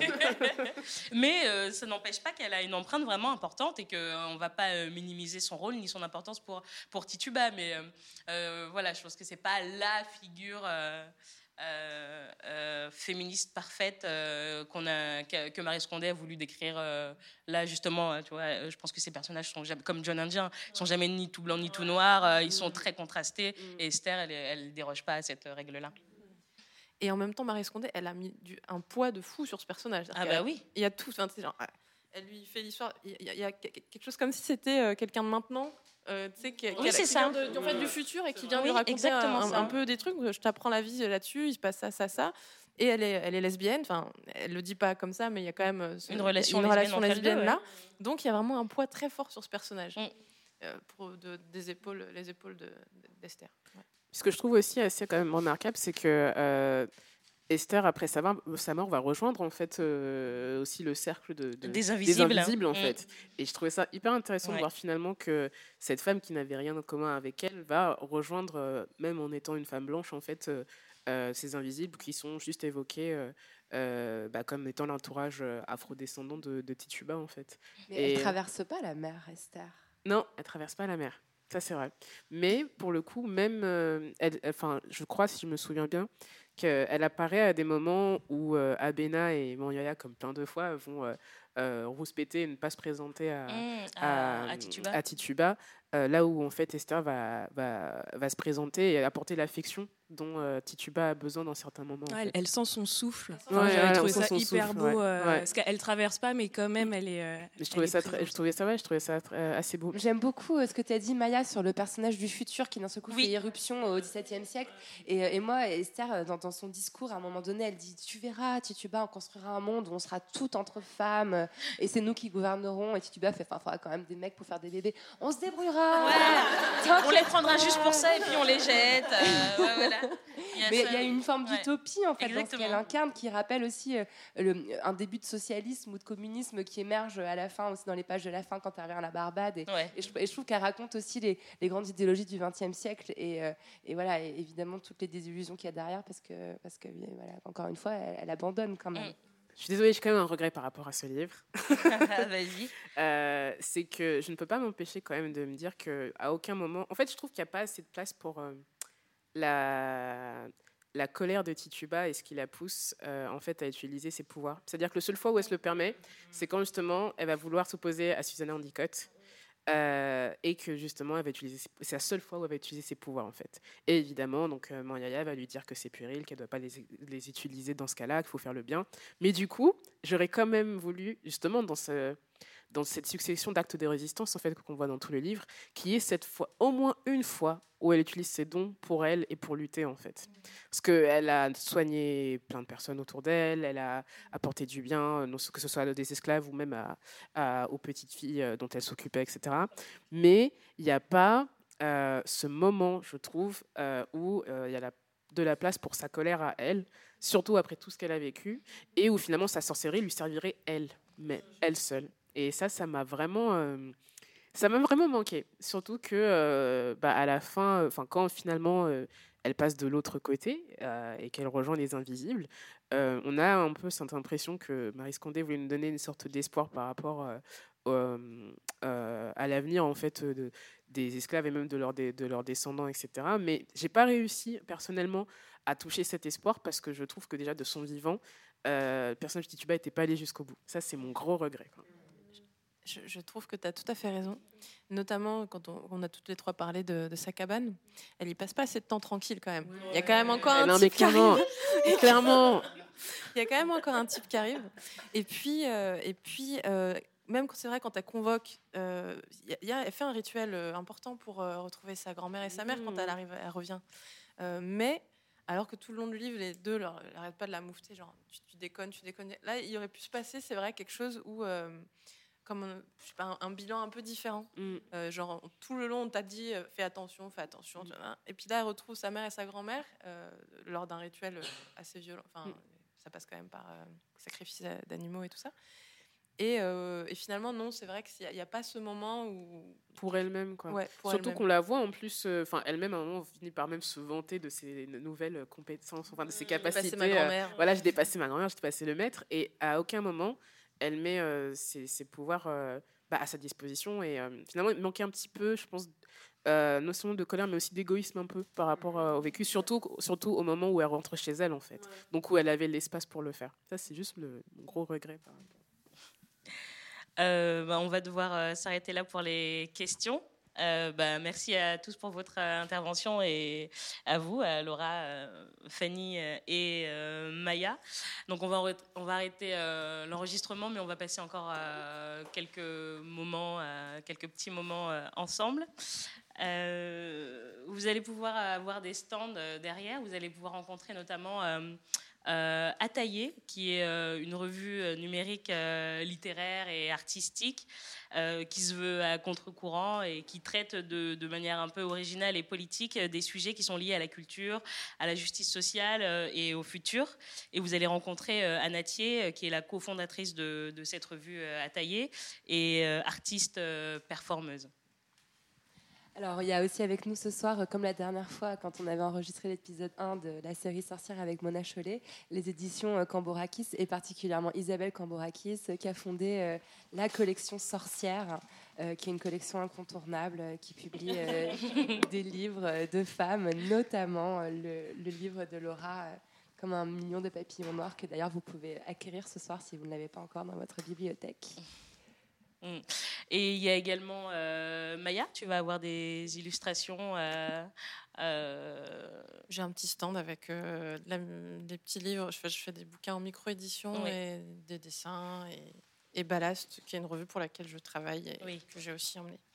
Voilà. Et enfin, last but not least, nous avons avec nous Carlotta, qui est tarologue, euh, qui va vous pouvoir euh, vous tirer euh, le tarot ce soir et qui va aussi pouvoir euh, vous proposer euh, ces petites huiles, des huiles de divination et des huiles de radical self-love, si vous êtes intéressé.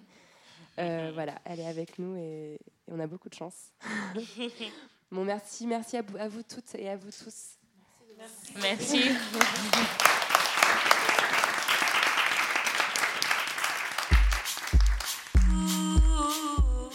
à Mali Diallo du podcast Après la première page d'avoir co-animé cette soirée avec moi. Merci à Kiyemis, Laura Nsafou et Maya Mindou d'être venus faire parler la poudre avec moi.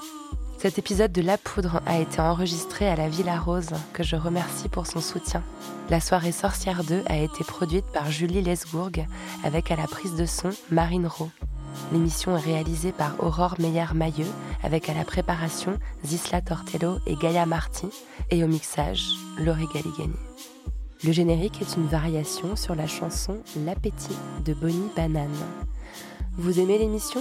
Je vous aime aussi. Et s'il vous plaît, dites-le moi avec des étoiles, 5 de préférence, sur l'application Apple Podcast. Cela aide la poudre à essaimer. Pour faire parler la poudre sur les réseaux sociaux, rendez-vous sur Instagram at lapoudre.tv, sur Twitter at lapoudre.ne et sur Facebook sur la page La Poudre Podcast. La Poudre, c'est aussi une newsletter à laquelle vous pouvez vous abonner sur le site nouvellesécoutes.fr, puis cliquer sur La Poudre. Cela sera l'occasion de découvrir Bouffon, Queer, Commencer, Quoi Splash, Vieille Branche, bref, toutes les émissions merveilleuses que nous produisons. Vous l'avez sûrement remarqué, La Poudre aime les livres. Si vous aussi, rendez-vous sur notre site La Poudre Lit, où nous recommandons toutes les deux semaines des ouvrages pour aller plus loin après l'écoute des épisodes. À très vite et continuez de faire parler la poudre.